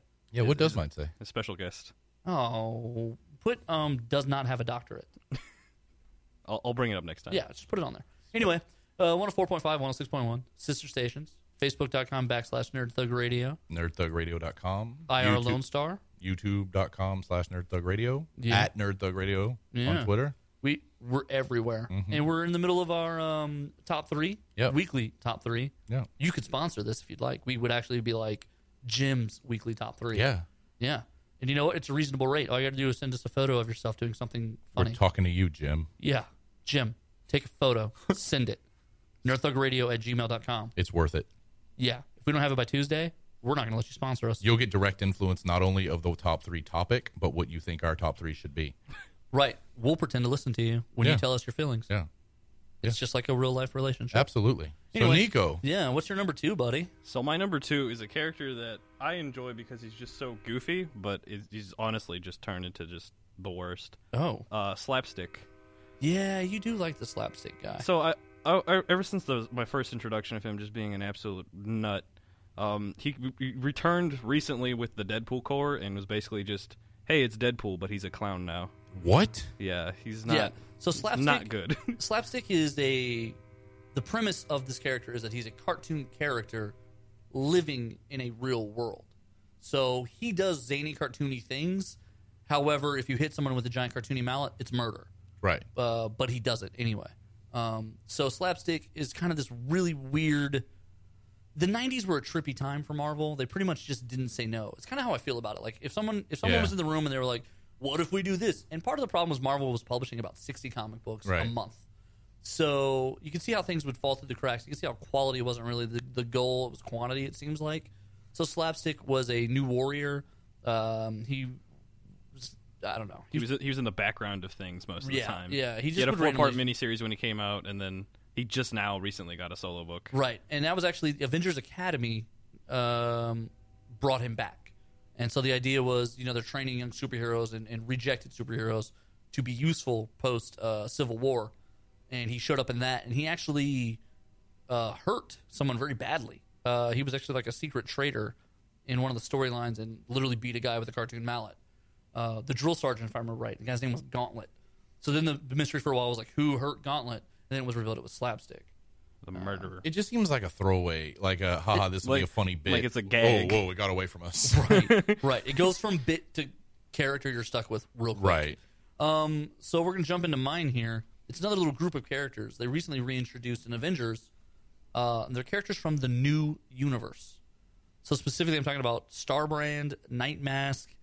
Um, there were a couple other ones that the Avengers had reintroduced, and the concepts were always. So the concept of the new universe, they had a, they had an editor over at Marvel Comics by the name of Jim Shooter, um, and he basically had moderate success at the time, and comic books were doing so well that he looked really successful. Uh, pretty much any comic book you put out in, in the early 90s was going to sell like half a million copies. And Jim Shooter happened to be the editor of a bunch of books that were doing like almost a million. So he said, okay, well, I'm a big deal. Give me something special. So he got his own universe. And it was going to be like a modern version of the Marvel Universe, except it was going to be in real time. And also, they were going to drastically downplay superpowers. So a lot of these characters had these odd pseudo but not too powerful concepts. Uh, and they all gain, gained their abilities after a what's called a white event. It was like a solar eclipse, basically, but it was white instead of Yeah. whatever the situation is supposed to be. And um, basically, it, it doesn't even make it through its first iteration of characters. It kind of fails. It was supposed to be a lot of intuitive things, like a lot of different things. It's supposed to be real time. So, like, these characters were supposed to advance weekly and monthly with you. Mm-hmm. So, when you pick up issue four, it's supposed to have been four months. Right. But the problem with that is storytelling doesn't really lend itself to that, not in Right. comic book form, because you're not Right. releasing a book weekly or daily. Or, Right. You can't have them having done nothing in the last since you saw them last. Right. So you saw them a month ago, and now this month They- you're about to do something else. Right. Yeah. All this They've been- stuff just happened. You'll just have to take our word for it because this is real time, and you didn't get the books from week, you know, two through one. Right. Um, the Ultimate Universe also keeps track of time, but they do it a different way. Brian Michael Bendis has decided that 150 issues is roughly one year. So he like he's advanced that he advanced that Peter Parker from like a freshman to a junior over the span of like five six years of comic Which is books. neat. Like I think that's a good idea. Right. Because sometimes it gets really hard to keep track of a timeline in comics. And Absolutely. for- to say nothing of like the time travel pieces, but like you don't know how long has it really been. Well, and sometimes like they have how to skip- long are people at Xavier Academy? Right, and sometimes they have to skip ahead, like for the purpose of a story, like Right. oh, he broke his arm, he's been healing and studying and Right. training. Montage, he fights him again. And Right. That's a span of three issues, but really, in real time, it's been a year. Right. Uh, so I mean, there's lots of stuff that they kind of have to do in comic books, but this tried to At least it limits. Kind of put Yeah. a timeline. this tried onto to be things. smart, like oh, we're going to do comic books better, and it, it absolutely tanked. It Yeah. existed one year. They tried to bring back the characters Starbrand and Night Mask are both Avengers. I don't even know what Night Mask is doing in the book. Like he's very he's barely there. He exists. That's that's his that's his goal. and Starbrand is like this immensely powerful cosmic entity that like he can do all these crazy things. Wait, how, how is this the downplaying of superpowers and then he can do cosmic things? Yeah, like he's like like Starbrand is essentially a god, and then like he the powers are inherited. So if he were to die, someone else would immediately become Starbrand. Whoa. Yeah. So it's Oh. very it's very odd. It's a very weird. So it just like, like passes down, or is there like another star brand? No, like it's a random like s- like the power will explode, and then someone else will now have that power. Oh, That's crazy. Yeah. that's that's a bit yeah, this absurd. sounds this sounds even confusing for Marvel. Right, right. And Yeah. so, you know, when Jim Shooter did it the first time, at this point now, like, I don't even know where Jim Shooter I think he just had a whole, he was editor in chief of like a, a small company. I think it just folded. He's kind of had a really hard 20 years because he doesn't learn his lesson. Yeah. But uh, New Universe, terrible idea. And then they tried to bring it back about five years ago. Still a terrible idea. Understood. So my number two, and again, I, s- I feel especially bad for this today, Corey. I, I Green Lantern, and and here's my Oh man, Where am I Green Lantern? but shirt here's right my now? here's I my know. problem with Green Lantern is he reads like an after school special comic book character on paper, right? You can do anything with the power of your will and your imagination, which sounds really cool, but it also sounds suspiciously close to you can do anything you want. You can make anything you want and be Basically the undefeated, power. mm-hmm. which combines the boring of Superman with the after school special aspect of you can do anything with your imagination. Right, but you're And I'm forgetting not- the key element. It's in space. Right. And it is in, space. space. It is In in space. space. And I'm not saying like I've read some really good Green Lantern books and I think the Lantern Corps is an interesting story. Like I think the I, I think he's had good writers and so therefore I think now he's been developed, but on paper he looks terrible. Yeah, it's not like He's like, ooh, But I bet it's like just like Superman. I bet if someone pitched like, "Hey, we we're, we're gonna hire a writer. Are you interested in Green Lantern?" yeah, I could be sold on it. right. You you would immediately be like, "Oh man, what can't you do?" Right. But then as you start thinking about it, you're like, "Well, I mean, there's a lot of stuff you can't do." Right. Right. and you're right. I could be sold on it as a good book for sure. No, Um, I definitely. I If think, if Superman was a damaged character and somebody wrote it like that, I could be sold on Superman as a see, good I think I book. would flip these two. I think I would do Superman two and Green Lantern three. I think, but I get what you're saying is that they're kind of impossible. Like now, granted, the run of Green Lantern over the past couple of years has been epic, but before that, yeah, he's kind of this weird catch-all fill-in. Uh, and Kyle Rayner, who's my favorite Green Lantern, he did an even worse job of making it seem special because a lot of times, like in the Justice League, they played him as really the, the kind of the lazy slacker type. Uh, maybe not lazy, but just a slacker type. So every time they would have him build something big or complicated, it would be because the Martian Manhunter put the plans in his head. Right. So Which then is he's a like- cheat. Right. He's like, I don't even know what I'm building right here. There's knobs and places I don't even like. he's- Right, between a telepath and the Green Lantern, there's nothing that can be built. right. And a Martian. So yeah, No, I'm with you So on that's my yeah. They, I, I waver back and forth, but I, I end up going with Green Lantern. I'm too. okay. That's a good choice. Nika, number Uh, one. My number one, uh, a villain this time, Oh, Ooh. um, oh, Oh. it's a villain. Doomsday. Oh, Really? I I just don't like Doomsday very much because I always just feel like he's just such a catch-all that just eventually just gets defeated because willpower, or Okay, all right. he's because he's always he's this big scary monster that's constantly evolving, he's constantly growing, he's supposed to be this big bad, and then they're always like the sun, or Wasn't his thing like for a while there, whatever killed him, he came back immune to? Yes. Yes. And that's actually what I wanted to kind of I was going to touch on very briefly is he's got one of the coolest origins for a bad guy ever because they literally just kept killing him. cloning him and killing Right, him right. in this murder world. Because it goes in depth in the death of Superman, the novel, which Yeah. I have read, and that's what really tells his origin story, I thought, really well. But yeah, that's a sad, disturbing story. right. They were trying to make a But I, champion. I do I do get wh- where you're coming from because it's it's almost like he's the antithesis of Superman. Like, hey, we need somebody who's really really hard to beat, almost to where you think you can't beat him. Let's let's make Doomsday be it, but you know we got to leave something in there so they yeah, can come like back. like and get one of him. one of the more recent things like he becomes a virus Well, sure, and then infects Superman. And it's like, oh, what are you supposed to do? And then he just like flies into the sun. Right. sure. 'Cause that's the cure. Well, and then you're I like, mean, well, that was that I was mean, good, That cured that. yeah, Yeah. bada bing. All Um and that was done. right, But yeah, so my number, my number, uh, my, we're doing number ones here. My number one here.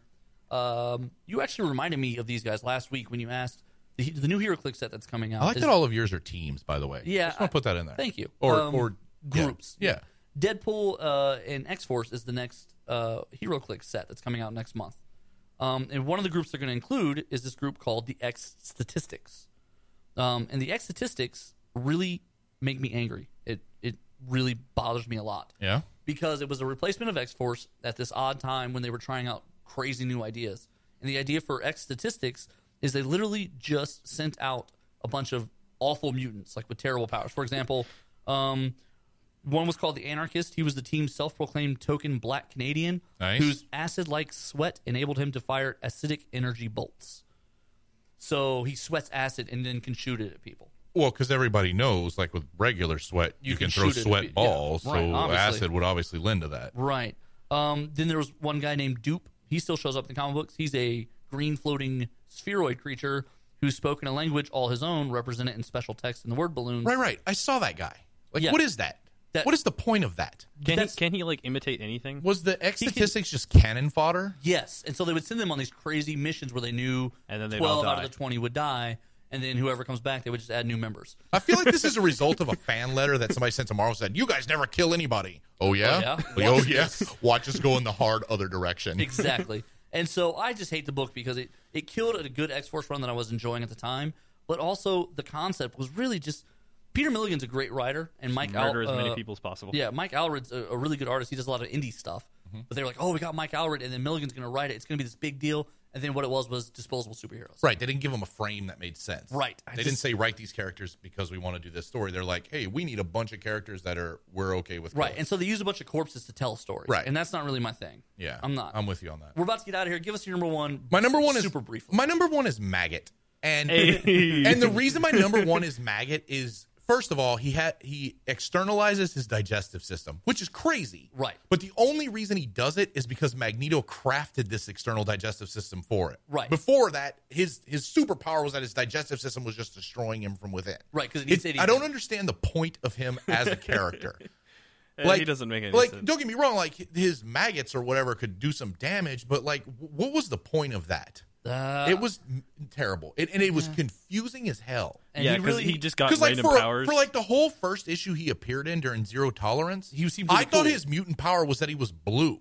I was like, he's not really doing anything. He's bluing What's it up. going on here? He's All like, oh, Magneto gave me my stomach. We got to get What? out of here on that. But you're Yeah. right. It's Maggot. He had like a year long run and then Right. he disappears forever. Right. Um, yeah. So with that, we're going to get out of here. When we Yeah. come back, it's time for the infamous Nico Then segment. One night in desperation, the young man breaks away. He buys a gun, he steals a car, tries to run.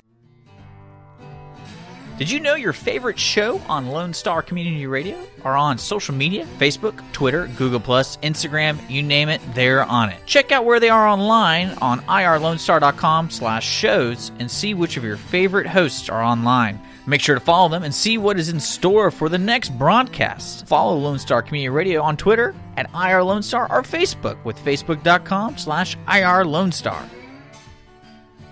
See that I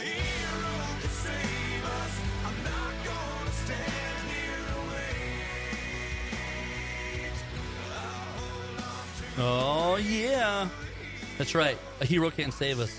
Ozaki "Oh, can save us. Oh Remember when Chad Kroger was good? no, No. no. Corey DLG here with Nerd Thug When Radio. we accidentally stumbled on this good song. Yeah, Um, That's what I remember. I'm here with Nico DLG, Hey, uh, guys. producer at large, and special guest referee today, the Zack Attack. hey.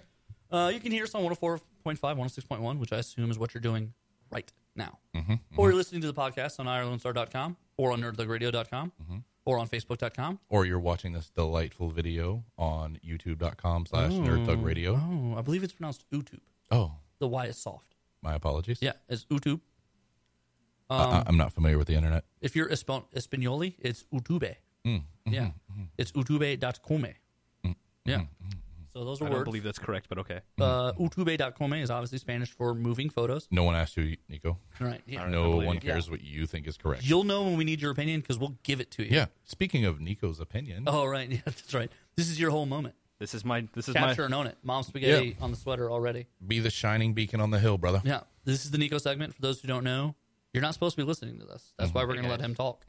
It's where we work out the kinks. the- Right. The, Yeah. Any sound issues we have, we kind of try to get them smoothed out during the segment. Right. Um, if there's a new poison we want to try, we just haven't tried during the segment. Anyway, go ahead. Yes. uh so I have a I have a kind of theory on here about uh main characters and stories. okay. Okay. So a lot of times a main character is like I, there's like one or two things, like one of two ways that I often see it. It's like either them being like completely blank sa- slates, or you can like self-insert, kind oh, of this like is video your game stupid character. theory. Yeah. Okay. Uh, that they're like blank slates. That doesn't make them necessarily a good character because they, they can have no development. It's completely derived from yourself.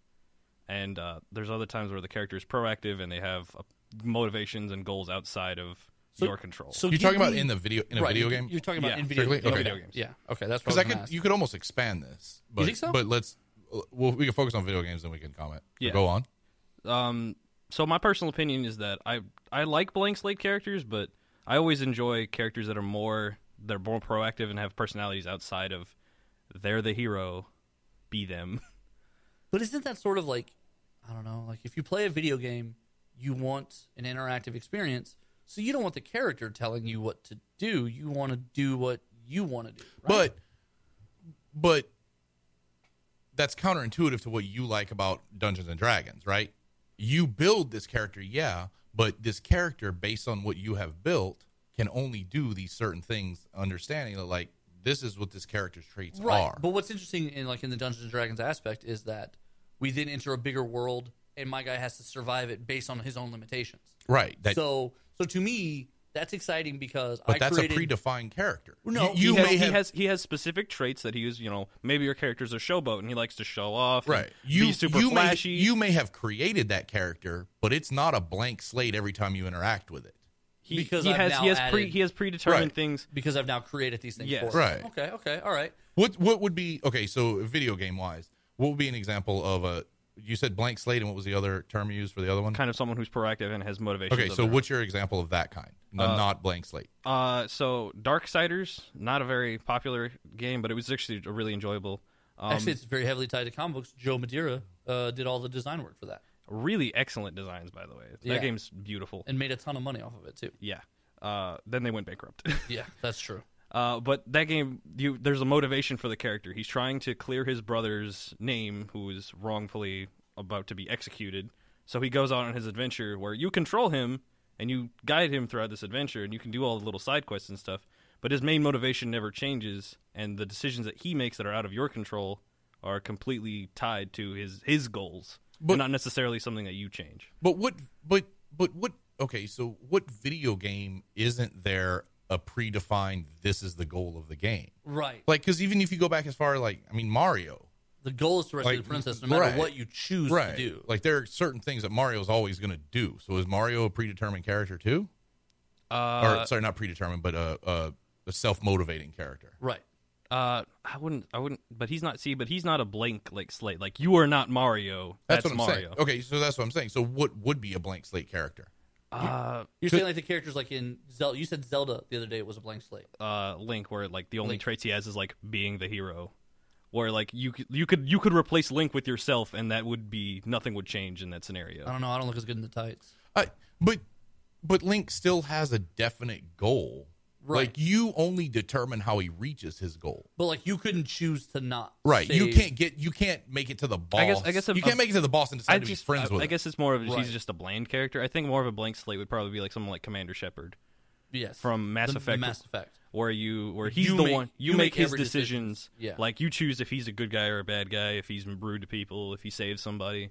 Like that would be a blank slate. See, but I love those games more. But Right. that, but that again, that offers a kind of a different experience where it's not necessarily And that's it's something- narrative driven, but it's again, it's a lot of your, a lot of it comes from your interactions with other characters, not necessarily Right. And that's something I think would be relatively new to video games, a blank Yeah. slate It is. character, It right? is. Like cuz how could you have that anywhere any other time? It, it- really, Mass Effect was one of the first times where it was so Well, that was that was when it was handled just so well. so much of the video game was driven by your decisions. Right. Like they've had video games before where they're like, you decide the outcome, and really you don't.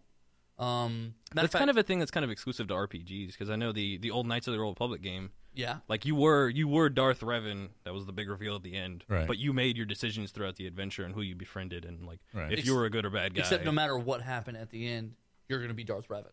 yeah, but that was more of a ooh, Right. kind of like But- you're an important lore figure. You're not just Jedi off the street. Right, but you're not really a blank slate if at the end, no matter what you do, you're going to be. Yeah, this you guy. can't end up being a Jedi. Right, you you you can't escape your fate. The decisions that are presented to you are false choices, right? Right. Like do you kill this guy now or do you kill him when he's not paying attention later? right, Like that's because a either false way, choice. you're going to kill him. Right. Yeah. that's a false choice fallacy. it's The, the called. game, the You game. should look Dis- up logical fallacies on Wikipedia. It's a Oh, I do. super interesting read. There's a game Dishonored where you have Yes. two different ways to play the game. Uh, you could kill as few and as infrequently as possible, or you can literally kill everyone between you and each goal. And the game reflects that in how they talk about your character in the streets. It and also how it they also represent- affects it also affects the world directly. right like because the levels more of the more like security and well the, not only that but like the world will slowly get like more corrupted and like creepy as you go on if you kill more people Right. there's also a way to completely go through that game without killing a single person But you know what? Even that though, there's there's still only two ways that it can go. yeah Oh, right? no you're, Right. you're not I wrong think about I that think if you're truly looking at when when is a game a blank slate, le- and we let's call it a game instead of a specific blank slate character. It's games like Sims yep or World of Warcraft. Minecraft Minecraft is a blank slate game. Anything where you even like um those games you play on your iPad where you build up your little city and mine your gold and stuff like that. Yeah. Those are blank slate games. Right. There's no determination of here's where you're going to be, here's when the game is beaten, here's when it's over. Correct. Even like Sim City, like when you used to like regular straight up Sim City, That was a like fun you game. you started with a literal blank slate like and then when you looked at SimCity 3000 where you not only it was a blank field where your city was but like you got to determine like the planet layout itself Right. those to me are more interesting games but it's much much harder to do with us when you're when you're an actual character yeah like anytime you create an action game you can't put dungeons and dragons into a video game right that it can't be done Right, the and I- programming would be just obscene and I, and I wish you could, but you can't. And when they do something similar to that, there's a game called No Man's Sky, where they created an entire galaxy, an entire all of it, all the different, the entire universe, all the different galaxies are in it. Um, isn't this that game that you said that people got really angry about yes, Oh, yeah because they just ran out because of they things said to do because they were like "You- you can never finish this game people were like we finished it right. Yeah. there were some cheats that were involved, and basically, people it was a race to the center of the universe. But what they really said was, you can't explore all our, all the planets, yeah because there's like a quadrillion planets or Right. whatever because and so random numbers and so basically they created an entire open world concept and they said the point of the game is just to explore yes you can technically beat or win the game by getting to the center of the universe but really what we're doing is making a world for you to explore well after about a week then people were pretty bored with just exploring there was nothing else to do there was nothing else encapsulating them there's nothing else Right. interesting there's nothing else driving it they've now since added more and more updates there's no antagonist no Right. challenge exactly they're now creating more things This is this is something that I think really uh, kind of really propelled Minecraft to like that next level was because they added such a obtuse way to get to the final boss. Like you had to. i didn't even defeat- know there was a final boss there is I a don't final. know- I There know is a almost nothing about minecraft so you, you just build you you can just build things. You can. It's about resource gathering. You can. you and know, it's you an can- old school 8-bit looking thing and the guy's Right. made millions of Oh. dollars right i think it's neat looking millions It's- of dollars It's crazy because it was it was such like a strange, just kind of a blank slate of a game that everyone was just like, well, you can do basically anything. And I think and that's then kind people of the started building like life-size versions of the Enterprise. And, Yeah. like, the Black Pearl. right and- like weird stuff yeah Yeah, so it like got really intense in that aspect, and they also when they introduced like final the final boss, it was an extremely obtuse way to get to him. But once you finally got to him and beat him, it was kind of like this ultimate, this ul- ultimate goal that you could get to. But it was just so like the the task to get there was just so impossibly huge. Like you could never you could never think about doing it until you sat down and played for seven months and died anyways. See, that's too big to me. That's too big. Well, I But need it depends somewhere- on what you want from a I need game. something in the middle. But it depends on what you want from a game, right? I Like, wanna because explore- like my one of my favorite games, like I said, Sim City. Sim City 3000 was where when you started with a planet and said, how much water does your planet have? How much land masses? Where are your land masses? And you built the city and you tried to make it. And and when it's something like that, you can always make it better. Like and even Yeah. these games Every- now, everything improved. where it's like, what is it, Clash of Clans? Yep, which yep. is dumb. It's a dumb little game, but like you can always make your town better. Right. You can always get more achievements. You can always join other things. There's always there's always a conflict you can find, and but the conflict can also always be against yourself, making your and I like that idea. Um, to me, like probably the more ideal situation to me is someone can make a game that's somewhere between Skyrim, which is open world, but with a, with missions and goals and things you can do, but you could still end up doing so many different things. You can join one side or another side, or be a That's, thief that's, or a exact- wizard. that's or, exactly what I did in Skyrim. Right. So, But eventually, but again, Skyrim, you'll you'll eventually get to the end and literally run out of things to do. Right. But also, if they combine that with something like No Man's Sky, where, yes, every world has its own set of stuff to do, but the idea that you could ever finish it would be impossible. That would be something I would, I think would be amazing. That would be, but I, I, we're probably decades away from that. And do people want it? I think, I, I mean, I don't know. Someone will make it and then we'll find out. That's, I mean, No Man's Sky was built by a team of six people, and they built a quadrillion worlds. They didn't though, I mean, they used an algorithm and they taught the computer the rules of physics and stuff. right? I mean, it's kind of And then half the worlds look the same, right. or just really blank. I think that I Like, think that came That's with probably like the universe. a cool cool concept, but there's not enough to do in it. So uh, we definitely took down the took down the energy there, but that's all right. We had a good conversation. Yeah. That was excellent, Nico. It's Segment. one of your yeah One of your better ones. You- Yeah, and you absolutely. managed to not mention a single anime. yeah. Anime. Good on Ah, so Too late. Let's get out of here before he says it again. Uh, Nerd Thug Radio. We'll be right back for our final segment. Hashtag Talking Nerdy to you.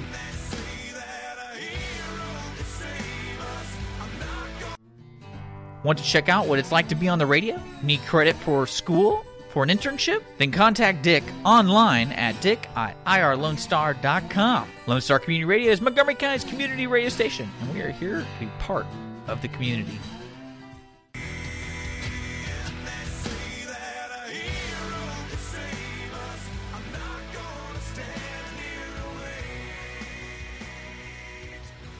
Mm, yeah, that was my stank face. That was my Nickelback rock face. you. Whoa, Yeah. Nickelback. stank face. stank face. If you haven't seen us on YouTube, you should do it just to see my stank face.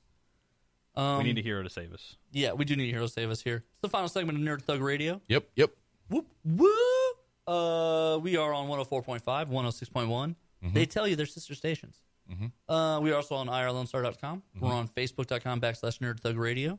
We're on the YouTube Mm-hmm. dot kume. Um, you just search Nerd Thug Radio. If you Mm-hmm. On Google YouTube. Nerd Thug Radio, you'll be pleased to see that we're on it. Yep.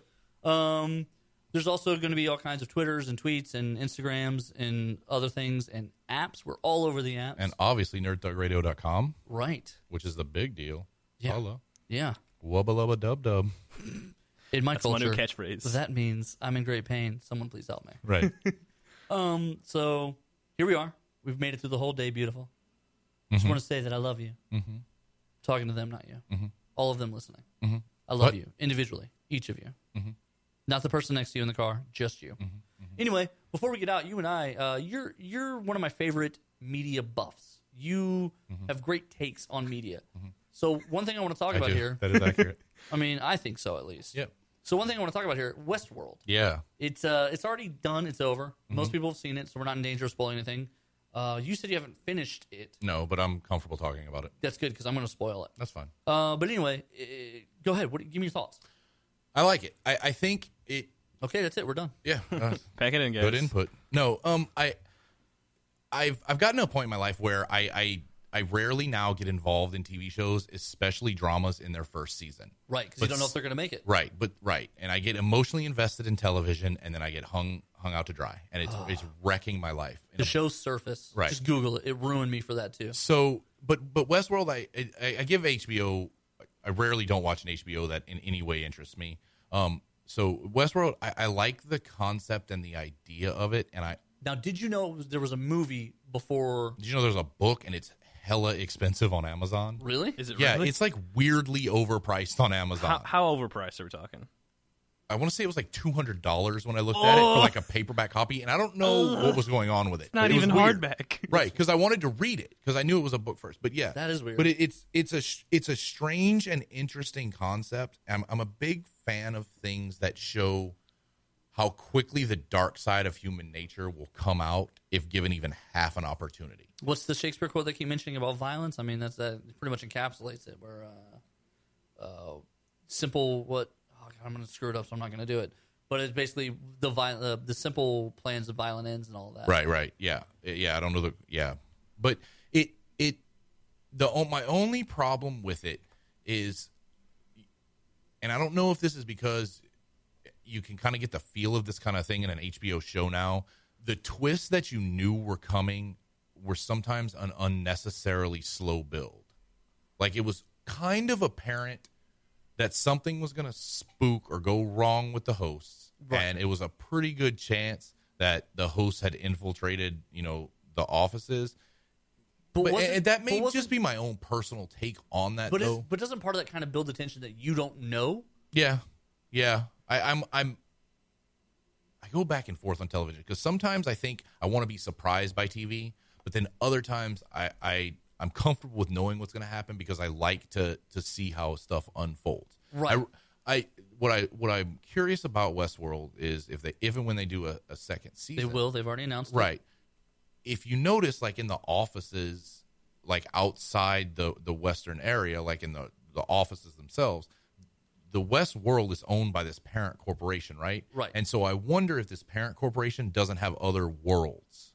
Well, So like, it's funny you say Are that you going to look because- at Aqua World or like Space World? Well, where it's it's funny. this- They actually they do show in the final episode as you know because Thandi Newton's character is trying to escape Westworld. right? Um, so as she's going through other levels in the in the final episode, when they're- when they are trying to make their escape, you actually do see other worlds. There actually is a world of samurais where they're fighting, and Yeah. then there's some other. So that's good. Yeah. That that I think I think it could be almost they could call it Westworld always, but I think it could almost be like an anthology series where it's just a different set of stories set in the different kinds of Right. worlds they have, and if they handle it well, it doesn't always have to be an Anthony Hopkins character. One one one season could be a focus on like the actual hosts and how they Well, interact or he something. actually he actually I'm gonna go ahead and ruin this for you. He dies at the end of Yeah, I the, in the figured. finale. he's phenomenal. but- yeah, Anthony he was. Hopkins is phenomenal. um, He was like in this in this show in particular, he's he's like a s- a crocodile right. where you, you Right, where you, just know he's slowly dangerous, but you creeps only know a in. little bit of the reason he's dangerous. Right, like when you're when you're in the water with That's a crocodile. an excellent analogy. You the see- size of the crocodile freaks you out, Right. But it's really the least scary part of it. Exactly. You see the nose, and you don't know how much trouble you're really in. Right. Is this going to be a That's- cool, yeah. lazy crocodile? Right. Or is he about to spin me around in the death roll? Right. That's an excellent analogy. And and he in- in this show when he finally shows his teeth and gets into it, Right. It's, it's like, uh, and it's dark. right. Like it's Right. some dark stuff that, uh, like when he has Bernard smash that woman's head into the wall, Right. And like for whatever reason, it was much more chilling to me. Not that he killed her, because I can wrap my head around a robot killing a person. I've read enough science fiction. I've been involved in enough stuff. That's not the hard part. the The hard part was when he asked Anthony Hopkins if he'd ever made him do it before. And like he was clearly concerned about having ever done it before, He or didn't like wanna or be a had murderer. right? Right. Right. And like Anthony Hopkins, without missing B, was like, "No, of course not." And then like you that find was out- that was way more chilling to me than the murder itself. Right. Because really, what you figure out is that Anthony Hopkins is the murderer. Right. But he's but he's but he's using Bernard and these other robots. It's a as- gun. Yeah, as a gun. Right. And and, it, and it's unfortunate because these guns have feelings. Right. these guns are are people, Right. And so they don't. They well, they're not really. I don't, that's the beauty of this. They're not really people, but they are people. Right. They're trying Where does- so hard to be people. Where does personhood begin? Right. And and it's a really, to me, to me, it's, it's a very sad It is. show. It's really sad. like it wouldn't have been. It, it's disturbing that they kill them with no thought. Right. But you could get over that. But like the idea that they were retaining memories or they'd been implanted with memories of their families, and not only that, but Anthony Hopkins was making it to where they weren't forgetting. Like Right. he's he's almost like intentionally making them relive it. yeah. which is a way deeper thing than even just killing someone. And, and, and Like if you had the power to bring someone back from the dead, but you force them to relive the same thing over and over, and they didn't ever lose the memory of it, that's way worse than killing them. oh for sure, For like sure. that that that's dark and and the, the on the personhood thing i think what makes them people because i would qualify them as people what makes them people is the fact that they want to be people things that are not sentient do not want to improve themselves or to be called something or to achieve that Okay, that next okay. step I can give you that. I agree with that. i don't know man yeah it's it's it's it's a It's a mind trip. strange show And when you start thinking about the implications of it, it Right. gets bigger and crazier. right Because now that they've made these things, like when we were talking about the show as it was happening, I was talking about it with my parents. They loved it. They loved it as well. They watched it. Uh, my thought was, okay, he just killed the woman on the on the board. right Bernard did, and they were in the process of building a new robot secretly right there in the room. right My thought was they're going to build her right Anthony Hopkins is going to program her and then I thought put her, that too. put her on the board. And then my thought was, how many other times has he done that? Then it's how much of the board does he control?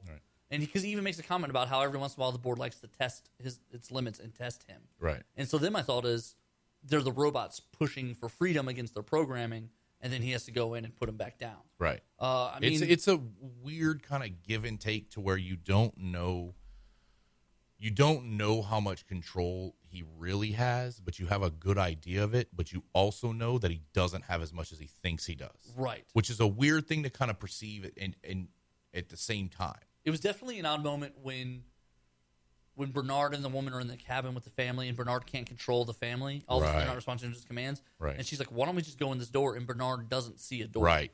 That, right. That to me was like I was like, Oh Right. no. Right. Oh no. right. Oh Bernie. Right. Because he's he's one of my favorite characters in it coming up to that point because he was one of the few people that I would have classified as good in the story. Yeah. Because he genuinely cared about what was happening to the host. Right. And then you find out that that's probably a program into him. Right. And then you find out that also that he was built to model the original partner, which I have so many questions about Right. in my head then because how do these people not know? Like someone who's been visiting Westworld should have been like, "Hey, Or maybe they do all know. Maybe everybody who know who knew Oh, God. the original partner, but it was it's a non issue. like it, was- it looks like homage to him, and they didn't realize that he Right. thought he was real." And and like oh my god, what a mind it! Oh, that would have been such a trip. Well, and and the interesting part about Bernard, I think, and and and this is where it's hard for me to know for sure if if Anthony Hopkins is a sadist or if he's that brilliant of a programmer. Is Bernard so compassionate because he was programmed with that memory of losing his kid? Was that a necessary thing? Is that how we as human humans build compassion? Is it possible to be compassionate to other people if you've not ever suffered in your own life? How Well- can you put yourself in their shoes and be compassionate if you've never had to suffer yourself? Right, and sort of the motto of the final episode is he keeps telling certain characters that they haven't suffered enough yet, Right. so they're not ready. Right. they haven't suffered enough. They're not ready. Right. Which kind of which kind of puts you in that frame set you're talking Right. about, where they need personal tragedy to s- take the next step. Right. It's to- of very, very humanity. easy to make people think happy memories. I imagine if you're programming a, a robot. Yeah, yeah. But and so maybe he wasn't a sadist. Like maybe he was trying to reach that next goal. It- Whether he was a good or bad man, obviously, I think we know. But it, I don't. Part of me wants to think that he wasn't making them relive these miserable, terrible things, except in, a, in except so that they would be instilled with compassion.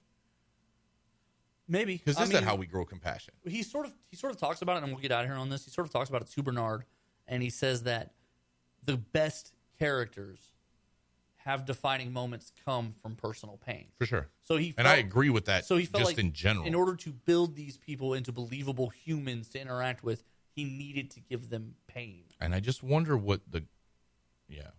That's and and maybe it's answering the last up. Yeah, It's, I- it's, I- it's a crazy concept to me. the titles of the episodes are very much worth reading Yeah. and l- googling if you don't know Yeah. what they mean because a lot of them are Latin or French, but like they reveal more, and that sometimes that bothers me, but it didn't bother me so much in this. But I like that. Yeah, the they- titles are for sure They significant. told you, they kind of gave you a heads up of what's coming if you knew what they meant. yeah, So on that note, we're going to get out of here. I do Yeah. want to thank uh, the Zach Attack for uh, coming absolutely. by. Happy to be here. I do want to remind everybody that we are still involved with Comic Blitz. We're actually going to have uh, Mm-hmm. we're going to have them on next week and do an interview with uh, somebody from Comic Blitz. Um, they, you know, they offer a Netflix style comic book service. it's, excellent. It's excellent. Excellent. It's not the Marvel, DC, or Image. Uh, we have a partnership going with them, and one thing that we've worked out is that our listeners, if they're interested, you go to nerdthugradio.com And on there, there's a code they can use to get a discount at first month with Comic Blitz. Yeah, it's it's excellent. That being said, thank you, Nico. Thank Yep. you, Zach. Absolutely. Thank you, listeners. You did a great job sitting and listening to me talk to you. Yeah. You nailed it, guys. Lucky you, nailed guys. it. Way to listen. So on that note, Nerd Thug Radio, hashtag talking nerdy to you.